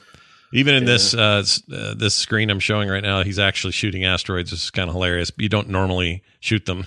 They're kind of the rare thing you'd see. Usually it's other ships and bosses and weird weird combinations thereof. Um, every time you level, you go and do perks, and the perks are what really matter. And in a, way, it's almost got like a vampire. Um, what's the name of the game again? Va- Uh, V Rising. P No. Rising No, not or V Vampire Rising. Survivor. Vampire Survivor. It's kind of got a little bit of that going on in that you're constantly upgrading. So it doesn't take long at all for you to hit your next level and then have to go upgrade. And for some reason, the guy playing it right now is taking his sweet time, and I don't know why. But you, Yeah, at one point, well, I'm watching the trailer on Steam. It'll show you if you want to see all the effects. Just go to Steam because like there's like a lightning gun. Mhm. Uh, there's this charging thing he's doing. It turns, I guess, the whole unit into melee combat unit Mhm. of some kind. like it's kind of nuts. yeah, there's all sorts of stuff like a pulsating shield gun that's just, I don't know, it's hardly a gun. It's more like a melee weapon. Um, you get different shield types, body types. You can change those out with some of your upgrades. They're random. You can re-roll a certain number of times if you don't like what it's giving you. So there's a lot of randomization there. Um, boss fights are challenging but doable. It's one of the best roguelikes of the year, and it's not out yet, so I probably can't count it uh, for this year. But it's extremely cool. Perfect for the Steam Deck. Great, great on PC. I would not. Re- I mean, you can play with a mouse keyboard. It's probably fine. I preferred controller. It's, it's an overwhelmingly positive game. yeah, people really like it on there Uh, as well. Get, get a sense on it. Yeah, I mean, reasons vary, but overall, overwhelmed. Like you know, it's hard to achieve that. A good five thousand reviews too. So I mean, Yeah, or seven thousand, sorry, reviews. yeah, and it's not super expensive. I want to say it's thirteen bucks, four fifteen, maybe. It's one of those games, but uh, it's something about it just really hooked me in, and um, I think it's the dopamine on hits sale are right frequent. now. Yeah. Yeah, the dopamine hits are like all the time. Like you're like, oh, I leveled up. Pick up, pick this. Ooh, try that. Ooh, I have swarmer missiles. Okay, awesome. Okay, ooh, next dopamine hit is this whole wave of bosses. Okay, I got to beat them. If I do that, I'll level up twice. Okay, sweet. Now I've unlocked. You know, like it, there's they have that going on in spades, and All it's right, I'm gonna buy this one. It's rad. You guys, It's only eight dollars Canadian right now. Like I'll just I'll just buy it. if you're looking for a thing that you just want to zone out to, kind of, and get a rhythm going, this is one of those. I should probably buy Prodeus too, but I don't want to spend that much money. Oh, I have tons of games so to play. good. But eight dollars, I eight played the, dollars done. played the living shit out of this game. It's great. All right. There's my games this week, everybody. No uh no new um chore cores this week, but don't worry, I'm sure those will show up. I got the food truck simulator. I got to fire that one up Oh man, there you go. Yep, There's next- the future. next week. Uh Jon, Final Fantasy uh 9 uh you had to play through it again. What ha- are you back to where you were? Where are you now? I am. I thought I'd give an update to that because I mentioned to you everybody had a lot of uh, really nice tips to try and help save me the effort, and I I remembered saying, "Hey, I, I I'm close enough that I appreciate it." Um, yeah, after the show on Friday, I got caught up, so I was back to where I was, and then so far this week, I've been streaming it and getting even further. I am darn near done with that game. Uh, probably going to finish it um, if not this week, probably early next week. And remind me, you Um, going to go to 10 after this or no? Yeah, that's the plan. Eh, I can't wait to see 10. so I don't know if I'm gonna mod it. I think the the re-release of 10 was actually pretty decent looking and and pretty solid. So I don't think I'm gonna have to do any mods for it, but uh, we'll see. And I, I don't know. I'm just excited. I'm excited to keep going through them and uh, just checking out how they hold up. Nine's been uh, an awesome ride. Like even having to do it twice, go through the game really fast. Um, it's been fun. I, I haven't. I did. It didn't bother me much doing it. Nice. Um, so You didn't feel Yeah, like a chore. It didn't feel like work to like retread all that and whatever. no, well, because the nice thing is, is once you, you know, once I was going back, it was like, okay, well, I just did all this story, so skip the text, follow a guide that's like, hey, pick up an item here, pick up an item here, go here. Here's boss weakness. Like, I just sort of sped my way through. I didn't worry about figuring it out like I did the first time.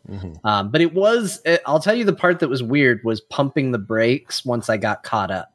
Mm. because now all of a sudden I'm going into a new dungeon and I'm not looking at a guide that tells me where all the treasure chests are. Mm. After I had been doing that for hours to get back into it.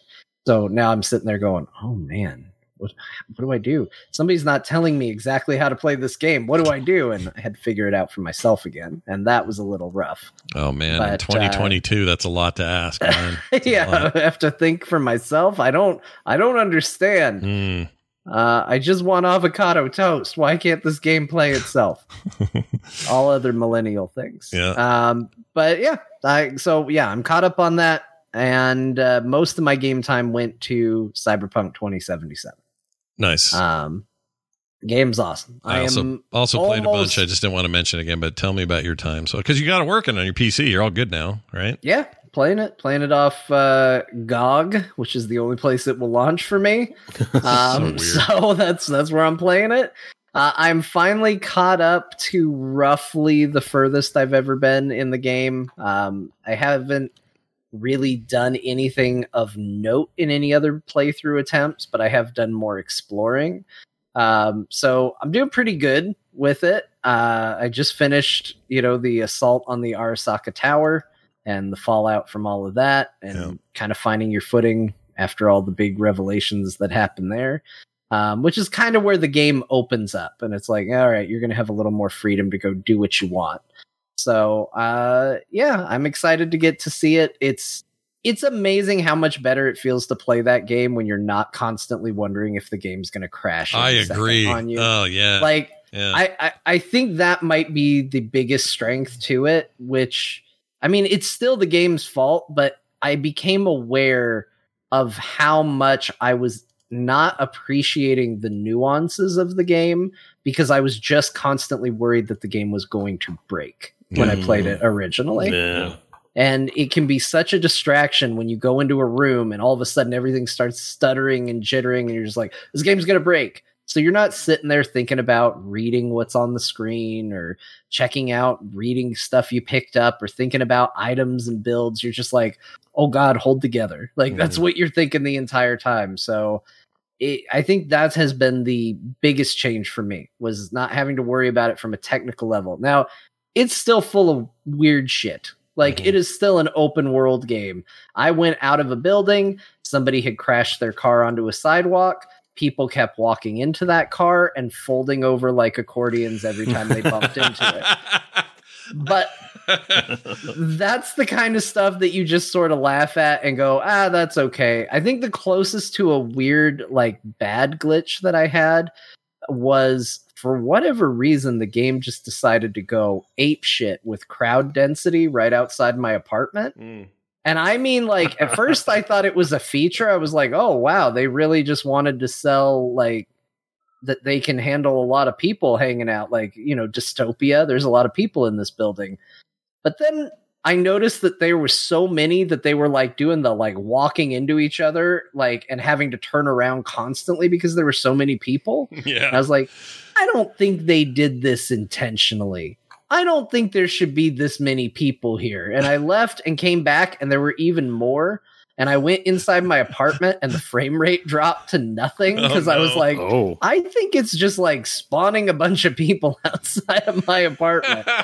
So I set the crowd density a little lower just because I figured like if you set it lower, the game probably refreshes crowds or something like Yeah, that, and yeah. maybe that would force fix it. yeah. And Oh. that helped. But it was just really weird because the first time I stepped out of it, it was magical at first because I was like, look at all these people. This is like Yeah. Blade Runner, you know, going through these really crowded streets. But then I was like, these are really crowded streets. Like I was constantly bumping into people and hearing crashes and just like, hey, watch, oh, hey, hey, just like trying to make my way through this crowds. And it just kept getting thicker and thicker until all of a sudden I felt like I was at Disneyland. I was like, they didn't intend this, right? This is a bug.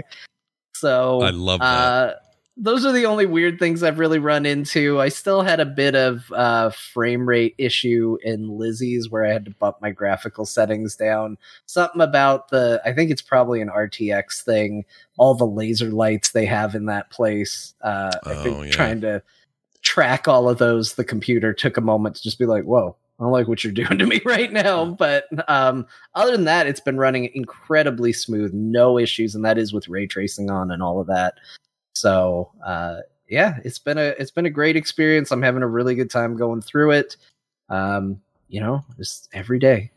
Say say a prayer of thanks to that anime. Yeah, really. That anime saved got their game. back. Yep. Saved your bacon So game. how, how far are you now? Like uh, MSQ style? If you or just yeah, what's the last I, thing you did? I have a meeting with a dude at a diner right after I Oh, found out nice. about the resident in That's my head. Taka So- Takahouchi, whatever his name is. Yeah. Taka- What's his name? The guy with the metal. Uh, the, the guy I'm looking I at had right now. Takahouchi's. It's like the little pets you take care of. Takahuchi. He's got, he's got the metal neck, on, like all the yeah, implants it's on his neck. Takamura. Takamura, not Takahuchi. I like Takahuchi though. But, okay, yeah, that, I love that diner scene. It's, it's Oh, I do too. I like when he yells at the the the guy that runs the place because the TV's too quiet, or he changes channels or something. Like he just loses it. The only character I haven't enjoyed being around, I, I, honestly, in the game is the Panam lady. She drives me a little nuts because oh, you don't like Panam? here's what she does. She does this. She'll be like, um, and I just finished a bunch of stuff with her, so I'm past Well, her right now. You're Team Judy, probably. Oh, I love Judy. Freaking Judy and I. I mean, Judy's the best. But Uh, but her, so Ta uh, Panam is like she has weird personality disorders. So what I mean by that is we'll be out, we'll be out getting a job done, and she'll go, Hey, careful now. she'll go, she'll go, hey V, how you doing? I'll say, oh, I'm doing okay, and then the option will be to say, you know, ask her how she's doing, and you click it, and she'll go from how you doing to we need to get going. If we don't do this now, we're gonna freaking die. And then the next bit of dialogue is. I love the night out here uh, outside the city. You can see the, she's just really split personality out there. So Well, I I have see. noticed that this is this is something that occurs in cyberpunk. Like part of the freedom that they give you is that sometimes you encounter lines uh, not in the order that you should have gotten them. Mhm. So, for example, uh, this is still very early in the game, so I think it's fine to talk about the the Arasaka Tower heist mission Yeah. Mhm. They they have you do a brain scan you see the room and one of the things you can notate is that there's a very nice handgun on the nightstand in the bedroom Mm. Yeah. and when you go in the game directs you to focus on looking for the safe and all of that but i went right to the bedroom and picked up the handgun which the game in their logic was like okay they'll probably get this when things are popping off later because that scene gets very tense later on but right then, nothing's gone wrong yet. So everybody's just like, okay, V, let's find the safe. Let's do the thing. And then I grabbed the gun, and V was like, I found a pistol. Like, very freaked out and like very hyped and high energy. And I was like, damn, we are just looking for a safe right now, V. We're, we're good. Yeah. It's fine. Yeah, you do it- not have to yell this at everybody. It does happen in the game. It's not like unusual for whatever. It just feels like Panam does that a lot. uh, But everyone, including yourself, you all have these moments where you're like popping off for no reason. You're just like, well, wait a minute, dude. You were just fine a second ago, and it's fine. You know what? Who else does that? All the Elder Scrolls games did that. It'd be like, Yeah. "Hi, welcome to our tavern. Hello, you stole some shit from us last week. I'm going to kill you." you know, I, I'm I'm curious how you're going to react to Kerry. Kerry. Do I? Maybe I've run into her. Tell me. Kerry Eurodyne. You do run into him because uh, he's a pal of Johnny Silverhand, so he's he's in a flashback you would have definitely played by now, but very briefly. You probably weren't introduced to him. See the one that was mad at me saying I was ruining the band, and he was. He Yeah, was, yeah, yeah, Okay. yeah. Okay. Yeah, yeah, there's some lore there. So he's he's still you'll you'll be running into him later. Anyway, he- to me, Kerry was the one that was just like. Calm down, dude. I mean, because they part of that. uh, It's not spoiler, but part of that is you do get into the celebrity culture. You know, there's the um, oh, what are the, what is the term in cyberpunk for them? Oh, the uh, social media stars, you know, the yeah. the YouTubers of the that world. You know, you so you you you brush up against that world, and you're like, oh, these people. Yeah, they're kind of the worst. You're not wrong. You're not wrong. So But you'll, I'm- you'll you'll get you'll get to that. I'm just glad it's working for you, Jon, and you're playing, and the game's great. yeah. Rocker good. boys, that's it. It's a it's a whole class. It's the rocker rocker boys are a class in cyberpunk. Oh, interesting. So you know, Jon, I think Johnny Silverhand would be considered a rocker boy. So a rocker boys, but okay, interesting. That's an actual class. I need to go. It's an actual. I mean, I don't know about third edition, but in the, in the 2020, you know, the, the the more evergreen one, most classes are terrible at combat. You've got solos. That's basically if you want to be good at combat, there's only one class. You'd be a solo, and that's like that's like main eh, or David in the anime. Like you jack yourself up to be a fighter. Okay. All the other classes are just meat bags that kind of suck, but it's a it's role playing focus. So Right. you can be a media, which means your power is reporting stuff and tell, getting the truth out there. Like you don't shoot guns and are good at shit, but you might have some tech upgrades that help you be a media better, and you can be a police in that as well. But Rocker Boy is one class, and your power is like you know if there's a shootout happening, you can just show your face and be like, "Look, it's a Rocker Boy," and create a distraction. With like, Really? how, how much celebrity? Yeah, yeah. It's very like RP focused Mm. combat is super deadly. Like like you take a bullet, you pretty much die unless you're solo and have all those cyberware upgrades. Like you pretty much like it's very lethal and and uh, uh, for anyone who's not a solo. And then net runners are a thing, but net runners mostly don't. Net runners are usually in a building somewhere and not out there campaigning. they're they're playing a mini game in the in, in cyberspace. Yeah, they're hacking. I really want to try Cyberpunk. I've only read about it. I don't actually know what it's like firsthand, but um, Cyberpunk Cyberpunk RPG is interesting for sure. Oh yeah, no doubt. And you play like a roguelike, like you sort of roll a character and you're like you go in knowing like uh, you know, to you live on the edge to be a cyberpunk. It's not about how you live, it's about how you die. So you kind of play the RPG knowing that you're gonna go out in a blaze of glory. Uh, That's interesting because the game, even though the game is, you know, your character needs to persist. It's there's not, a lot of yeah, it's not like D and D where it's like we're going to be playing Cyberpunk for ten years, or you know, in this long campaign. It's like this is a harsh world, and everyone like goes in, out in a blaze. And I mean, would you how call much money and Is it can you get? approachable in 2022? That core tabletop experience because that Oh, sounds yeah. like fun. Oh yeah, it's Kinda just like- we don't have online tools, like, and so that's where you're getting a little bit. D and D Beyond makes it kind of easy for people to slide in. You know, the site helps you know what you need to do and stuff. It's a little more involved, but I think actually running the game, I think character creation's a lot more involving. But I think once you're running the game, it's not so bad. Hmm. And co- it's not like you go from section to section doing combat. It's like you try to avoid combat because the Gatling guns come out, and if you're if you're anything but a solo, you you just got to run. you know, Yeah. or, yeah. So it's yeah, it's interesting. interesting. Well, I'm glad we're Anyway, um, uh, uh, so I thought I had one more question for Jon about his experience, but um, penis or vagina, forget. Jon? Penis or What vagina? build am I doing? Do you want to know about yeah, yeah, build? yeah. Build is an interesting question. What are you doing? What, what are you going? I don't actually fully know yet. I know I like handguns, and I know in theory I like stealth. Though you want to talk about a game I am horrible at stealth at. I think the game's horrible at cy- stealth. It's not good. Cyberpunk is like they do not ease you into being stealthy in that game. They're Mhm. like, here's a room, four guys in it. They're all looking at you and there's security cameras all around them. Hope you enjoy your two points that you've put in the stealth tree, and I hope that helps you in some way. You're like, Yeah, I can't, I can't do it. Like you do distract enemies, and one of them turns around, and you're like, this is all. This is all I got. yeah. Um, I think it gets better as the game goes. By my experience, the more I put in there, the more cool stuff I can do. But early on, it is not a stealth game like at all. Yeah, and that's what I'm finding is like as I go through the perk tree, because at first I thought like, oh man, I've made a mistake. I haven't successfully snuck through a goddamn thing in this game. Like, why did I put points in? Why did I put points in cool? Like, what did I what did I do this for? And but then as I've unlocked more, I'm like, I'm starting to see that I'm getting abilities that would have allowed me to have been successful in those places where I previously wasn't and that that will present opportunities down the tech tree where I will actually be exceptionally good at this. Mm. And while that's a difficult like power fantasy to like get into because you start off so bad, I actually think that that's kind of a cool way to do it because then you feel that power upgrade Oh, as yeah. you play the game because you'll actually be going oh, I used to not be good at sneaking around anywhere. Now I can go into a room full of people and take them all out before, you know, they even know I'm here. Like, I'm so good at this.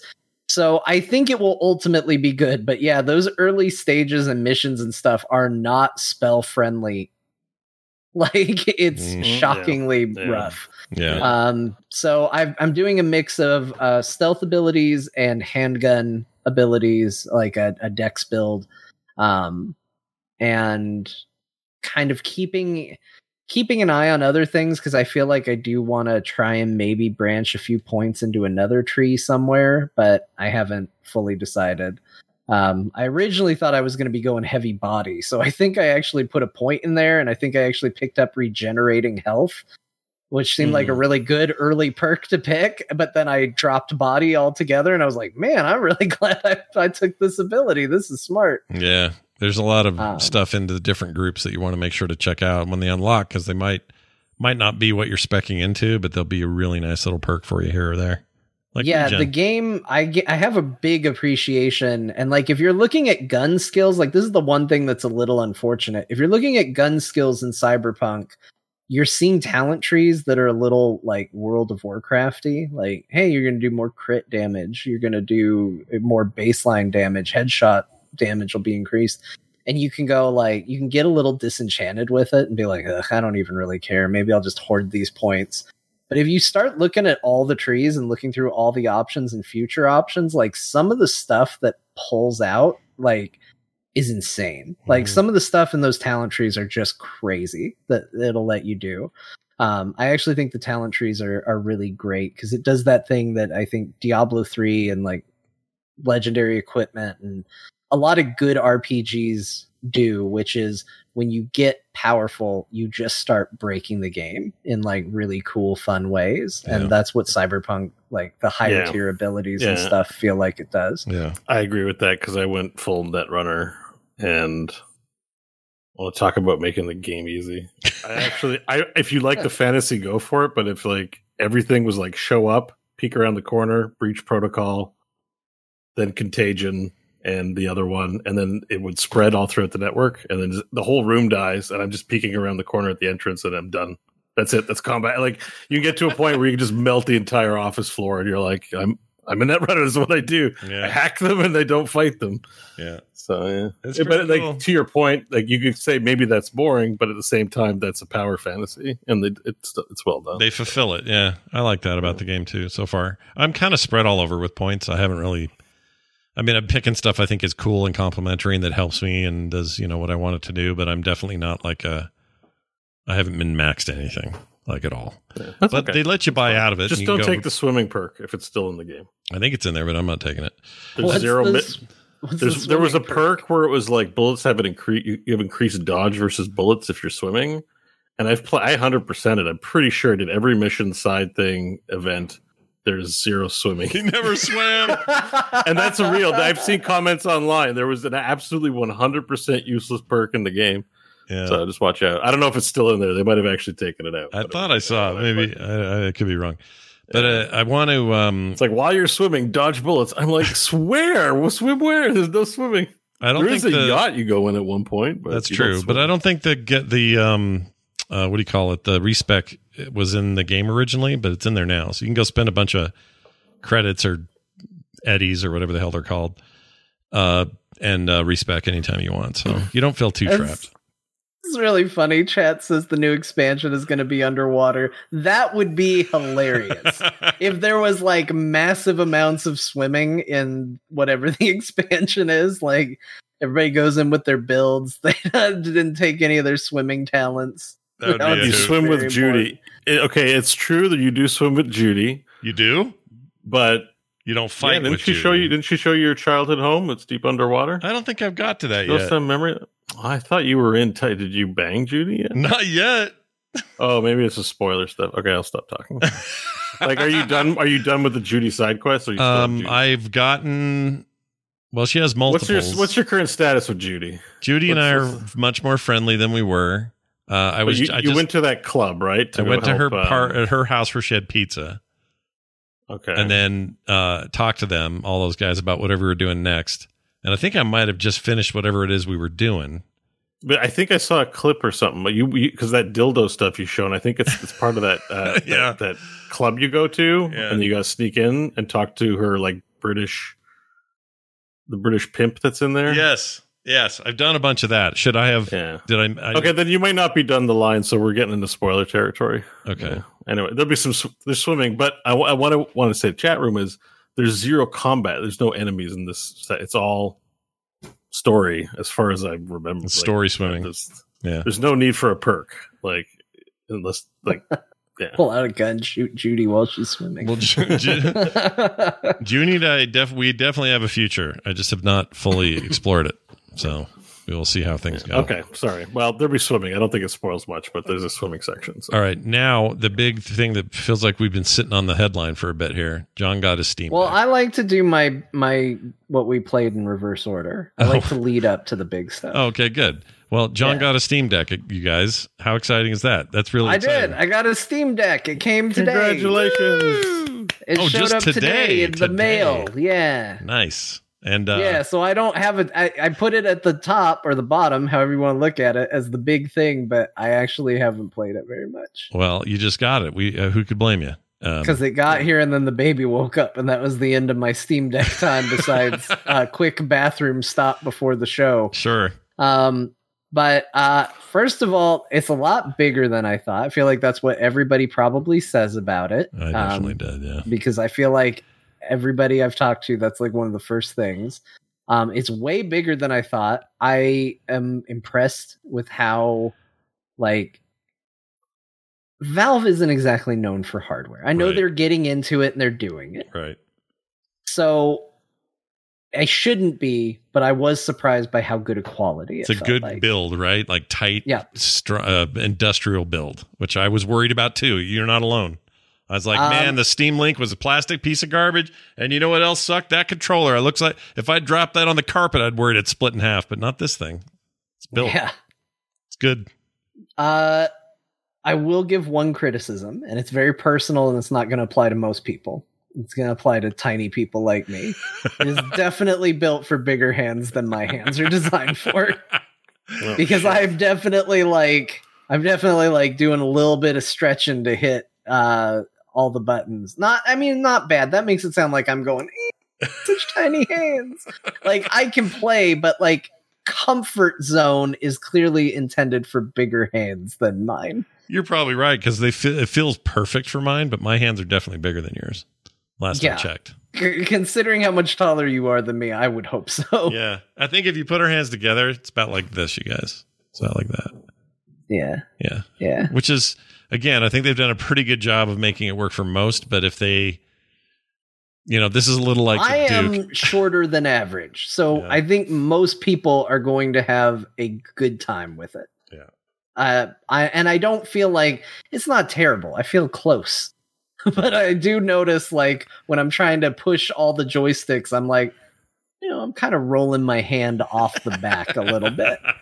Um yeah so uh, that's maybe my one complaint. Uh, the only game I've played on it so far, this will surprise nobody, is uh, the Pixel Perfect remake of Final Fantasy. I wanted something that would install quick, that I could just load up and play. And also, I, I oddly enough, like that's kind of what made me want a Steam Deck super badly. As weird as it is to say, I want to play the old Final Fantasy games again. Um, but when we uh, got the peripheral that I don't know if we're allowed to talk about yet for the phones, that was the first thing I went out to do because I thought it would be cool to lay in bed and play through, you know, classic Final Fantasy games because they haven't ported those to the Switch or anything. Mhm. And then it wasn't a very good version that's on the phone. You can't use it with controllers or anything like that. So I was like, well, how's it look on the Steam Deck? And it looks and plays great. I mean, that that system has great audio. It feels good. Things load up and play on it, no problem.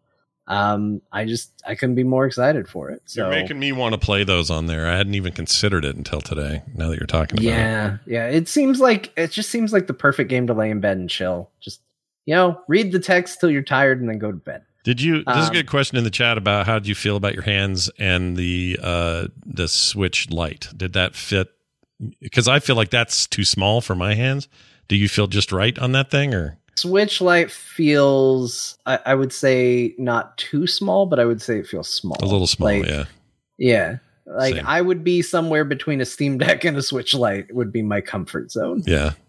You're not wrong about that first impression. It's like, oh, this is Yeah, it's it's really big. yeah. I was They're like, not "Oh, I got a new system!" Like it it's really it's is really like that. crazy. It's this wide. Um, it's just a, it'll I throw don't you. think you it's gonna to be it. a big issue, but I also can't help but hit the buttons on the back.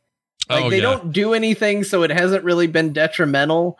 But like, I am always pushing the back buttons all the time while I'm handling the controller. I know some people who love those and will use them all the time to switch stuff and do things and program them into game, and you can do that pretty easily. But I'm the same; I don't use them really, and I'm always pushing them by accident. And sometimes I Yeah. just fiddle in like I'm in a cutscene and in in Cyberpunk on there, and I'll just find myself, you know, fiddling with the left one, just a little fiddle down there. It's Yeah, not doing the anything, just- but yeah, yeah, it's just- pretty. Are they like sorry, little buttons on the back, like these big? yeah, Yeah, they they're got little, like, like, um, back triggers. Oh yeah, I have some of these back triggers on the the Switch Pro controller. I have. Mhm. yeah. I hate them. You don't like those? Yeah. I mean, cause, just because you're squeeze like in that design, like you're squeezing it, like where it's placed feels like it's hard to avoid accidental clicks. Yes, I, is that true in the Steam Deck? This is a little easier to avoid, but when you're picking it up and getting your hands in position to play, you're definitely going to be bumping them. oh, okay. So you're, you it's not as become very Yeah. aware of them when you're picking the controller up or setting it down. You're like, oh, there's buttons back here. I'm pressing them Mhm. all the time. Um, But I haven't had an issue so much when playing it. Doesn't your Elite. Xbox controller also have that? Have some triggers on the bottom? Well, you can pull the paddles off, but yeah, Oh, there, okay. there are paddles that you can put on the back. That's and right. I had the same reaction that Beau does. And I was like, I do not like this. And I took them off immediately. I don't even know who those are for. I assume it's for driving, maybe, or Uh, for for good gamers. for gamers for that are really good. For people that got good. Yeah. I get it. Uh, my problem is the two thumb pads, which I actually really appreciate for those moments where you're, oh, I shoot, I need a mouse for something. Um, I think they do a pretty good job of what they're supposed to do on the Steam Deck, but I will sometimes with my right hand, if it's a game where it's recognizing both mouse and controller inputs, not every game, but some of them, you know, it's going to jump between the two. And if in those cases, if I rest my palm, my thumb palm, whatever this is called, the meat on the front of your thumb, if I rest it there and try to use the controller, I feel like I'm sometimes uh, like the camera will go, and I'm like, oh, it's because I'm mouse looking while I'm controlling it, and I have to remember to not rest that there. But but you can turn that off too, so it's not you know it's all very controllable and very customizable, and I still I need think to yeah. I think tonight I'm playing my first uh, actual 3D game on it. I'm installing Dragon Quest 11, whatever, whichever one it is. I don't remember the newest oh, one. 11. Yeah, Uh, that's a yeah, great game on I- there. Plays great. I'm installing that on there because I figured once again, good like lay in bed play game. Uh, it never seems to be a game I want to play when I'm just sitting down at the PC. So seemed like a good choice. Um, so that'll be my first like actually kind of powerful game to try and play Mhm. on there. That's 3D and you know actually using the graphics. I'll bet you uh, like that. so- I'll bet that turn. I'll bet that game's great. Perfect place to Yeah. play it. I think you'll like it. Awesome. Steam Deck, everybody. Two two We'll down. be hearing about it more, I'm sure. Yep. as well. Two down, one to go. We gotta get him. Get Get We gotta get him. Uh, Dunaway got his today as well. Same same day. You guys were uh, twinners. So congratulations. Oh damn! Well, also gives you a bit of an idea on how long it takes to uh, reserve and get because I did tell everybody when I had to cancel my pre-order and then I renewed it. Mhm. Um, I don't remember when that was, but if you followed the narrative better than I did, there you go. Nice. Uh, Beau, you played Blade and Sorcery. Tell me more. Yeah. So uh, got a little video clip there if you want to show it off on the stream. Yep. Uh, the uh, Blade and Sorcery. It is a VR game, an overwhelmingly positive Oh, one. sorry, I don't mean to freak out, but I've seen memes on TikTok about this, and I could never figure out what the game is. I'm so excited. Okay, sorry. It's, Continue. it's so this is Blade and Sorcery. So it's an early access game. Uh, in many ways, it's a step back from Skyrim in terms of like visual fidelity. I find like just world, but it's a sandbox game. So it's it's basically Game of Thrones, the sandbox game. And, and what it does really well, I think that no other game does, is martial medieval combat. So you, hmm. you have a you can just spawn a bunch of different weapons, and then you press a button, and then waves of enemies come at you, and you fight them, and it's kind of gruesome. Like it's actual. It's so it's not just swing your sword, hit, do a little damage. You can impale people. You can behead them.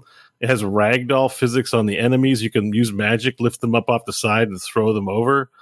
Um, I'm kind of bad at the game though. There's a little bit of weirdness to it. Like sometimes you have these weird kills where you stick the sword in their armpit, and you're like, "Oh, that wasn't very cool." you know, I don't know. That seems like a rough place to stab somebody. But Whoa. yeah, yeah. But like, I oh, see, like I throw the You threw a lady off the thing. That's I threw the wizard off the side of the castle. Yeah. So it's just like you just at least there's other zones, so there might be other activities. But, like, I- I've got weapons to- It's a I'm having a hard time holding them. It- you got to get used to how the controls work, and I find it a little fiddly. But um, you can get a great sword. So I got like a like a game like an Eddard Stark giant great sword, and you can decapitate people. Um, apparently, you can. I haven't done this yet, but the fireballs they throw, you can deflect them with the sword, uh, the Jedi style. All right, maybe picked a bad spot to show this. I'm doing definitely very uncool things here. What? Hard time picking up the weapons. yeah. Um, this is definitely you have to stand and play a game. Sitting is not really a big option, at least right now in this game. Uh, so yeah, do telekinesis. I'm just learning the rules of it, but you can slow down time. You can punch. So if you don't have weapons, you can punch. You can bash. Basically, everything you can pick up in this game is usable as a weapon or something. Uh, yeah, and it's it's as about as simple as that, but it's just really well done. But sometimes it feels a bit too much like a murder simulator. Mm. Like at one point, there was a like woman. this? Mhm. Yeah, I'm, I'm just I'm trying to throw her off the side. She's resisting, Mm. but um, there was a woman. I didn't have a weapon in hand. I just had a shield, so I just grabbed her by the head and I just bash her in the head a bunch of times. And I'm like, this feels misogynistic, or you know, I'm just like, I, there's a like, I, like I think they don't really sell the fact that they're like enemies. It's just humanoids generic fantasy humanoids coming after you. You don't know the reason why they're trying to kill you. So, and I'm I'm bashing someone's head in pure. Like I feel like the Hound purely for the sake of violence. Like I'm just like killing is what we do, you know. So there's a, there's a few moments when I'm playing this game where I'm like, this is this is just really violent. like, this actually feels like I'm committing violence and like not in a justified fantasy way. It just feels like a violent simulator. However, I really enjoyed myself. I did play it for like three hours when I said I was going to play 30 minutes. Uh, to run, you actually have to put your hands up like this. and you run Oh, I wondered if you were just doing that for effect or if you had. No, no, it actually speeds you up. So that's an important part of it. It's good. It's fun. I mean, I barely scratched the surface of like I only went to one area and did the tutorial. There's rock climbing in it. Oh yeah, see when they're on the ground, you can just stab them. Jeez. Nasty. Yeah, like it's just full. So this kind of stuff is not stab number three. yeah, yeah. Yeah. I, I- I, can I- see why it's the game that's being excessive and not three stab bow. That's just really Uh, taking them so down. actually, what I was trying to do there was lift him up, like, uh, Oh, like- and then throw him off with the sword. I'm trying to decapitate here. Yeah. It's not really working. Though. yep, yep. This is Did you- the you- game. it's violent. It's not. the decapitation needs a bit of work. I'm like, how do I get a decapitation to happen? um, but I'm gonna get one here soon. Actually, watch this, watch this, watch this. So shoots. All right, Yeah, I'm gonna yeah. miss a few times, but there's two wizards. Yeah. It's these- sometimes weird things like that where I'm like, I didn't Oh, score a hit. It just looked awkward. All right, hang on, here it comes. Guys, like, oh my gosh. Yeah, there goes the head. So you Yeah. can score a deca- That was my first decapitation. You're not listening to the audio, but I yelled out "Game of Thrones" after I got the. Uh, Game of Thrones Yeah. is the thing you yelled. That's I amazing. look mean- forward to seeing this clip again at your trial, Beau. yeah. yeah, This there would be good really is a sense of this is just a murder simulator. You can turn the women off, which I might do. I might just fight dudes. I don't know. If Isn't that I don't more know. sexist? I don't know what it is. It, it is, but at the same like again, there's no fantasy or voice acting, so it's not like it's like oh believable enemies. It just at, at a certain point they drop their weapon, and you're like the only gameplay is to kill them. Uh, stab, stab, stab, and I just feel like a serial killer simulator. So you just want like they could add a mode where they come out and they're just like, oh, killed your family, and then you're like, oh, they Yeah, killed my family, and then they're like, oh, Yeah, yeah. I mean, it it- after it's the first and you're like, time- All right, I've really felt like because because the way in VR space when you when you sink the blade into someone's neck and they go "Ugh," and it's like there's kind of a visceral like oh, this is a very big simulation. Well, yeah, of because you're in it. You're also in it, right? Like us watching yeah, it here. but it's is- cool. Like when you Yeah. fall down and you're like you stab them, it does feel like Game of Thrones. Like, Ugh, stay down, dog. Yeah.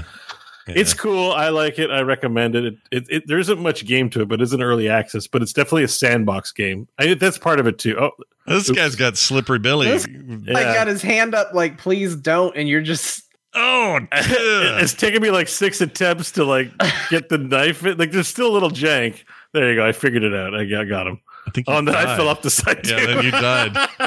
So let me ask you this: this bridge here that you keep crossing, I've seen this Yeah. in videos, and someone has Spider-Man swinging around in there. I assume this Oh, is so the other thing I haven't uncovered, but one of the reasons why this game is really well liked is that it has a huge mod scene. Hmm, It's pro. It's pro mod. yeah. So there's a ton of mod. I haven't even gotten into the mod part yet, but apparently, um, it's a really good simulator. And then you can put. I don't even know what the mods are yet. I'll report back when I've learned more. But um, yeah, this is definitely worth a buy if you have a VR machine. Yeah, it's the stuff I saw was Spider-Man swinging, doing webs, and then he would come down and just crush heads with his feet. It was insane. And I thought, well, this can't be. This is neither Spider-Man nor medieval. I don't know what I'm looking at, but now Yeah. you've explained it. I, I get it now. Yeah, the, the the big thing that this is innovative in really is that um, the collision detection. Yeah, I didn't know how to put them on. You can spawn sandals too at Mhm. some point. There's still got a lot I got to learn, but like uh, the big deal I feel with this game is that the collision detection is trying to say like, you know, we're you're going to be able to hit all the various body parts. We're going to have reactions to them, cuts and things of that nature. Like just a full Hmm. medieval fighting simulator. And I feel like once that tech's down and then you can play Vermintide in VR like this, then it's going to be really good. Then you're going to be like the Chaos Hordes and the Rat Men come at like, you know. So this is like an early indication of like just how good VR games could be. Like, oh, Vermintide in this in, in VR is just going to be like the greatest thing ever if it's done right. So Wow, that's cool. anyway, um, I highly recommend it. Pretty great. Nice. It's uh, once again Uh, called Blade and Sorcery, available now on uh, Steam VR or Steam as well as uh, Oculus as well. Oculus version on Oculus? there too. Okay, very nice. Um, we already talked about the playtest material, so I need to talk about that. Uh, playing Divinity Original Sin 2 Honor Mode continued. I got to Act 3 and I had a death. Oh no. And it's permanent death. However, through magical means of computer trickery, I was actually able to recover my file and continue on. And I do that because this death is the dumbest, and I do want to share it with people. and I do want to be public about the fact that I'm cheating because I technically have died t- soft lock twice this game. But this is a um, gnomish, impish realm. Oh, don't go all the way back. Yeah, I'm not going to go. I I, screwed up. Here, I'm going to play this with audio Yeah. so people can hear it. Uh, here we I go. tagged it all the way back because I, I, I have yeah with the um with the death here. But basically, this is the impish realm, and the impish realm is under attack. So like, it can be purged. But I'm playing undead, so death fog. I'm immune to it. And then here's what happens. All I click, I click something very stupid here. All right, here we go.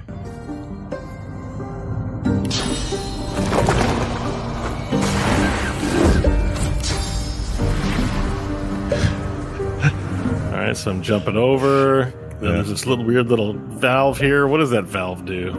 Let's let's let me turn the valve and find out. Yeah, bad time for this. Should have quick saved. Well, even if remember it's it's hardcore mode, so saving Oh, won't matter. it's, it erases your file if you Flush die. protocol. oh shit! Oh shit! It's that death Oh, fog shit. crap. Yeah, but I'm immune to death fog. I'm dead. So no, I'm Oh, like, so I'm like chilling. I'm like whatever, death fog. I- I'm already undead. Like it doesn't affect me. Okay. And then so I'm like, Oh. okay, da- Oh fuck! Why did my guy die? Wait, what? uh, get out of there! Wait, what the fuck? oh, man, Why did my guy die? I swear a lot in my stream. Everyone, hello. Oh no! so wait, how did you die then? What so happened? the purge in the impish realm is not just death fog. Lava also fills in the realm, and lava is instant death in this game. And, you couldn't um, see it because the and like it's was there. literally just turn the valve. Like like the whole idea is to save the area and prevent it from self-destructing but there's a button in there that can just you can just self-destruct the realm. And normally if you're playing on regular mode you just reload whatever haha i figured it out. On permadeath mode it's just like and like I'm on like 50 hours of this damn like honor permadeath run, and I've beaten all the encounters, and I click a button and die, and I'm like, oh man. But um, well, I uh, I Alt F4'd uh, Yeah. out of Steam.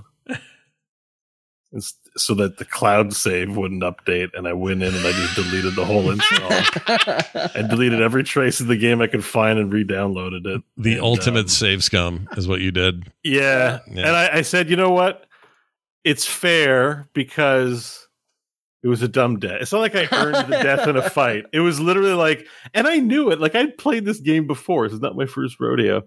Um, but I was really devastated. I spent a whole 30 minutes after, on the stream just going like, I think I got to stop streaming. My like 50 hours save is done. Damn, dude. Anyways, that happened. that's really Um, great. so I'm almost at the end. I'm in Act Four right now, and Jon, you might know this because you've played that far, but I've I've I've played more of a heel this time. I became sworn, and I serve the God King. yeah. Uh, which when you get to the part where you know how Arx is under attack by the Queen Justinia, you're going to flood Yeah. it with the Death Fog, yeah. and you know you save the realm. Well, the Oh, God King I comes. flooded it with death fog. Oh, you know what that? Okay, I thought you'd be interested in. You fled. How did in the multiplayer game with Kyle and everyone? Yeah, they forced. Were they to- mad at you? They we forced a resave and we had to replay a fight because I. Oh, so well, I assumed there would be like a. I, I thought it did something else. It was. It's been a while, but it was a case of I thought it might do something else, and I thought, well, this might also like do the thing. But I thought surely they'll put like a warning before you pull it and it does the thing. No, you, can- push the thing and it poisons the world. Yeah, I totally did So that. Scott, so you know, you're you're in a, in Act Four. You're in a city. There's Yeah. lots of people there. It's like the most populous act out of all the acts. Act Four and last act. Yeah. And the plot that there's a plot that develops over it where it's like they're gonna death fog the entire city, and then you can stop it, or you can let it. Or you can do it. and like, and like, and I was my so the God King gave me he gave me two free reses. So if you if you swear to the God King, he gives you two free resurrects, two free talents, two free like points in both the like ability. He gives you a ton of shit. And I'm like, oh, I'll become evil for this. This is great. Mhm. But then when it comes time to do this quest, he's like, you'll do as I say, or you'll be cursed. And I looked it up, and you get a permanent curse if you don't don't do what he tells you, and you don't break your promise using the Sworn Breaker, which is this rare weapon. And I didn't have it. Guess I'm killing the city. So like all the quest givers die, all the stuff to do goes away, and the entire city is covered in fog. And I just wanted to like shout out Larian for putting like that option. Like it's not game over. You wipe out the city, you can still go to the end of the game Right. uh, doesn't prevent the end of the game, but you can just wipe out everything in that last act, and and now it's like it's like experiencing Act Four in a different way all over again because like there's just corpses everywhere and death fog everywhere, yeah. and it's and it, like the music changes and every it's like oh man, it's cool. I love that. I'm enjoying that game quite a bit. I'm almost done, so nice. I'm gonna get. and this is a run that you've done pretty quickly here, I think. Right? Like you just Um, I it. played up to Act Two a few months ago. Yeah. And then you know, I did like you, you know, it's like you pull up a game because I Yeah. set it aside. I was like, oh, let me let me just play for a little bit. I just want to play a CRPG. Yeah. And then I've been hooked. I just can't in. stop. And now I'm so close to the end. I'm like, I got to see it through and get my achievement uh, point for this. That's Yeah. that's amazing.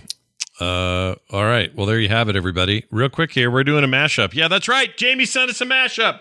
Oh yes. This is how we end the show today. It's actually kind of a long one three three minutes sixteen seconds. Just about matches our three hours and uh, five minutes that we're at right here. Uh, so here it is. Jeez. Doesn't feel like we've been on that long, but we have. Uh, and that's not counting the 18 minutes for pre-show. Anyway, here you go. This is the core mashup. This is called Pius Hermanos. And I don't remember who won the bet. Uh, let's see. Did I get a message from Or who was the Jamie? vote? Who's the highest voted? Jamie sent Twitter. me the note. Hold on, let me see if I can find it. Jamie, Jamie, Jamie, Jamie, where are you? Here we go. No, no, no, don't preview it. Go into the thing. Okay. I'm going in, I'm looking. Uh I gotta check the straw poll. All right, we're waiting, we're waiting. Uh results. Okay, currently Beau's in the lead. Uh, with forty six percent. I'm Hermanos. I'm behind you at thirty four. Jon's at nineteen percent. So uh, the voters was me though. they think it was I you. think I picked me, but I think this is going to be another case where someone else messes up and I just got enchanted with it because I have a memory of laughing and like being really into this comment and idea, but I don't think I was the first person who said it. Well, I think uh, I think it was more of I think a, it- I- I'm gonna go with somebody Scott. slipped up. you're going I with Yeah. me. I voted Beau. Scott. I voted Beau, but it was close. I kind of thought it was something I would say, but there's something about the pious part. Just feels like a word Beau would say. Yeah. And I don't mean you're pious. I mean it just seems like a word you would no, pull. I know. I, I don't. This is, I, it's funny. Like I disagree. I'm like I wouldn't say pious, but I'm probably going to be wrong. So I don't want to double. I don't want to go too hard on saying I wouldn't say that. But I might be thinking of detritus because you like saying that word sometimes. It's a great word, and I always think detritus, but pious reminds rhymes with it. So I don't Uh, know. Pious detritus. Yeah. Pious detritus is the worst kind of detritus. Anyway, Pious Hermanos is the name. Let's see who says it. Enjoy. Yeah. So I got to go visit the Smurf village. oh, you got a Smurf Village visit, do you? All right. take a gonna- shit in their town square. She's just like bam, bam, bam in VR, just getting my ass pounded. It was hilarious. Well, I'm not good at it, but I have these things called weird eggs. All you need to know. Nope, nope, I'm not. I'm gonna pull a Jon here and not count that one. There's an alien who spawns grenades, but he doesn't want to give it to you. Uh-huh. So, in order to give it to you, he has a little sort of testicle-looking base. Yeah. you got to rub the testicle, and then he'll be distracted and let go of the grenades. You see, with one hand, I'm patting his belly, but it looks like a dirty old alien testicle. Maybe you'll just live vicariously through some chatterbaiter guy who's got one and it's doing something. Ew, Chatterbaiter. Why are they weird? I have to know now. Because okay, so because they sound gross. Here's what I do: I take uh, I take a small bowl and I take two eggs. I crack them, put them in the bowl, stir them up. I put ranch dressing in there like a spoon, and then mix it in, and then uh, salt. salt. Oh, sounds and then I worse Salt and pepper, and then, and then I hold on. There's more. I take it, I put it in the microwave. It comes out, and you scoop it out, and it's in a perfect like hockey puck freaking shape. Oh my god! Here was like the advantage because here's a pro to this. It's like having a really big bidet, right? Because like you shit, maybe you like rub your hand in, grab the bar of soap, and you're done. Like it's so quick. It's like swimming in a large bidet. Uh-huh. You know, it just Yeah, even though You don't bidets, the whole in the bidet. You don't swim in the bidet. the bidet bidet. bears are eating berries and other animals. I'm eating pepperoni and Pepperoni Pop Tarts, the two peas. P's, the two if P's. someone of- had two cups of water and they were like, "All right, this one is water from bears, fish, probably shat in this water. Yeah. This one, same deal, but also a human did. yeah, Beau shat in this. the You're rest getting animals. one glass of water in the face. Yeah. You're gonna pick the one that the human didn't shit in. If there's an equal amount of poo, but the sources are different, so you're like the one without Beau shit has bear shit of an equal mass. Then I'm like, what's the difference, right? I almost rather have my own shit.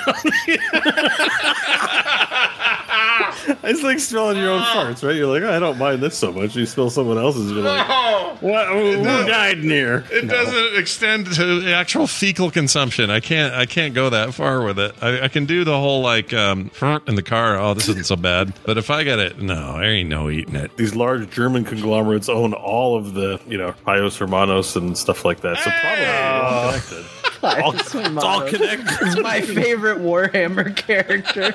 Report to Pius Hermanos Pius immediately. What is it? for the emperor, the Omni Messiah. Is Anyway. if we ever do anything in the Warhammer universe, I'm calling that as my character. Pius Hermanos. Pius Hermanos. Okay, yeah. Yep. So it was. uh, I mean, Jon had memory of it because Jon Yeah. talked it's about. hard, kind of it's kind of hard for Jon to be the one when he's in like two seconds of the entire mashup. But Yeah. it. Such a great name, like, though. is Jon going to be a part of this? But hey, I get that was the shit. That listen, we've really hit peak shit on the. on Oh, the 100%, here. Uh, yeah. like I, I, I cruised some reviews and some comments, and people are like, more shit talk, and some people are like, less shit. t-" Dwight Schrute really doesn't like. no, shit Dwight talk. Schrute, a guy who's based his entire life on Dwight Schrute and calls himself And it- Dwight Schrute, really doesn't like it when we talk But about like even like our Apple comments, because I, I cruised by, I haven't looked at it in years. I just cruised by and looked because I was because I'm seeing so much shit commentary that I was like, what's going on on? and it's like good podcast, but occasionally they nosedive into shit talk and it becomes terrible. And I'm like, ah. But then people are like, it's funny as hell. They love it. So it's it's really div- div- div- Divisive. Divisive. yeah. I want to say Divisive. divisive, divisive, Divisive but- works. No, divisive Yeah. works. I, But I I, just I thought we were going to lose you there for a second. In my brain, Divi- Divi- divi- divi- divi- divi- Beau, somebody unplug him quick. well, anyway, I am getting tired. I, yeah. well, you know, we've gone a long time here. Whoa, that's loud. Jeez, hold on. Show's over. We're Sorry. just ending Gosh, it right dang now it. That wasn't supposed to be so loud. tired. We're done. My bad. Uh, we uh, loved today's show. We hope you did as well. Uh, hey, a real quick note: if you like the show, I know you do because you're listening, and you might even hear about Beau in the Lake and just let it pass. Some of you may hate that, but the rest of the show, it's content you like, and you and you want to help support it. So head on over to Patreon.com/slash Core Show and Frogpants.com. Frogpants.com slash core frogpants.com pants Tom Com. for everything else. You can email us at talktothecore at gmail.com. You can tell we're all getting a little tired.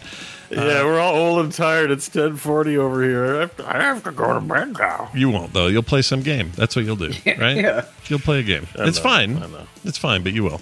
Uh, anyway, uh, we'll we'll get out of here now. But before we do, hey, let's pass the mic over to that little old lady who will tell us uh, what we played today and remind everybody.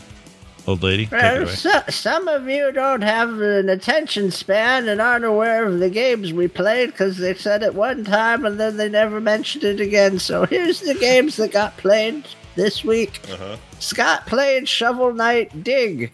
He played Grounded 1.0. He really wants you to know it's 1.0. he played Prodeus 1.0. And he played Nova Drift. That's the game that's like asteroids. So if you're like, didn't Scott say something about asteroids? It's Nova Drift. That's the game you're looking for. Uh-huh.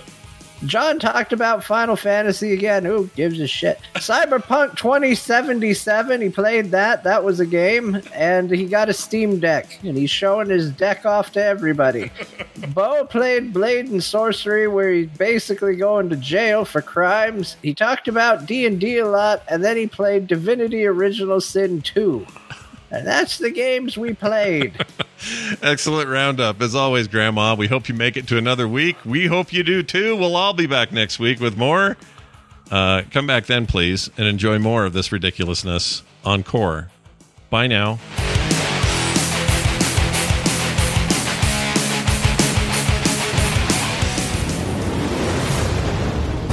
This show is part of the Frog Pants Network. Yes. Get more at frogpants.com.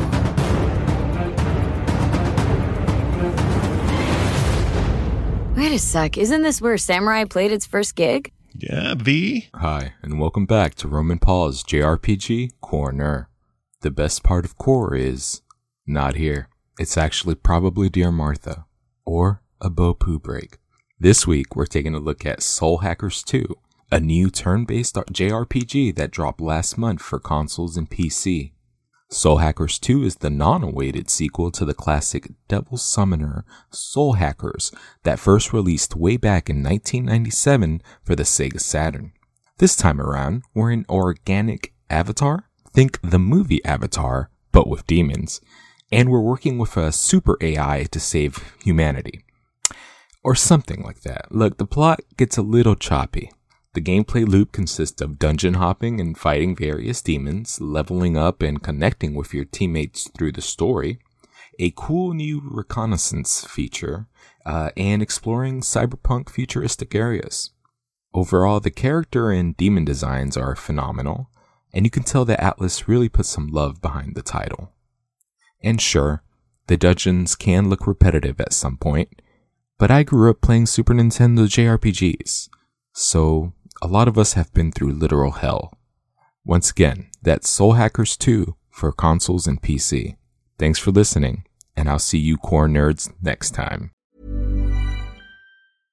Imagine the softest sheets you've ever felt. Now imagine them getting even softer over time. That's what you'll feel with Boll and Branch's organic cotton sheets. In a recent customer survey, 96% replied that Bowl and Branch sheets get softer with every wash. Start getting your best night's sleep in these sheets that get softer and softer for years to come. Try their sheets with a 30-night guarantee. Plus, get 15% off your first order at bollandbranch.com. Code BUTTERY. Exclusions apply. See site for details.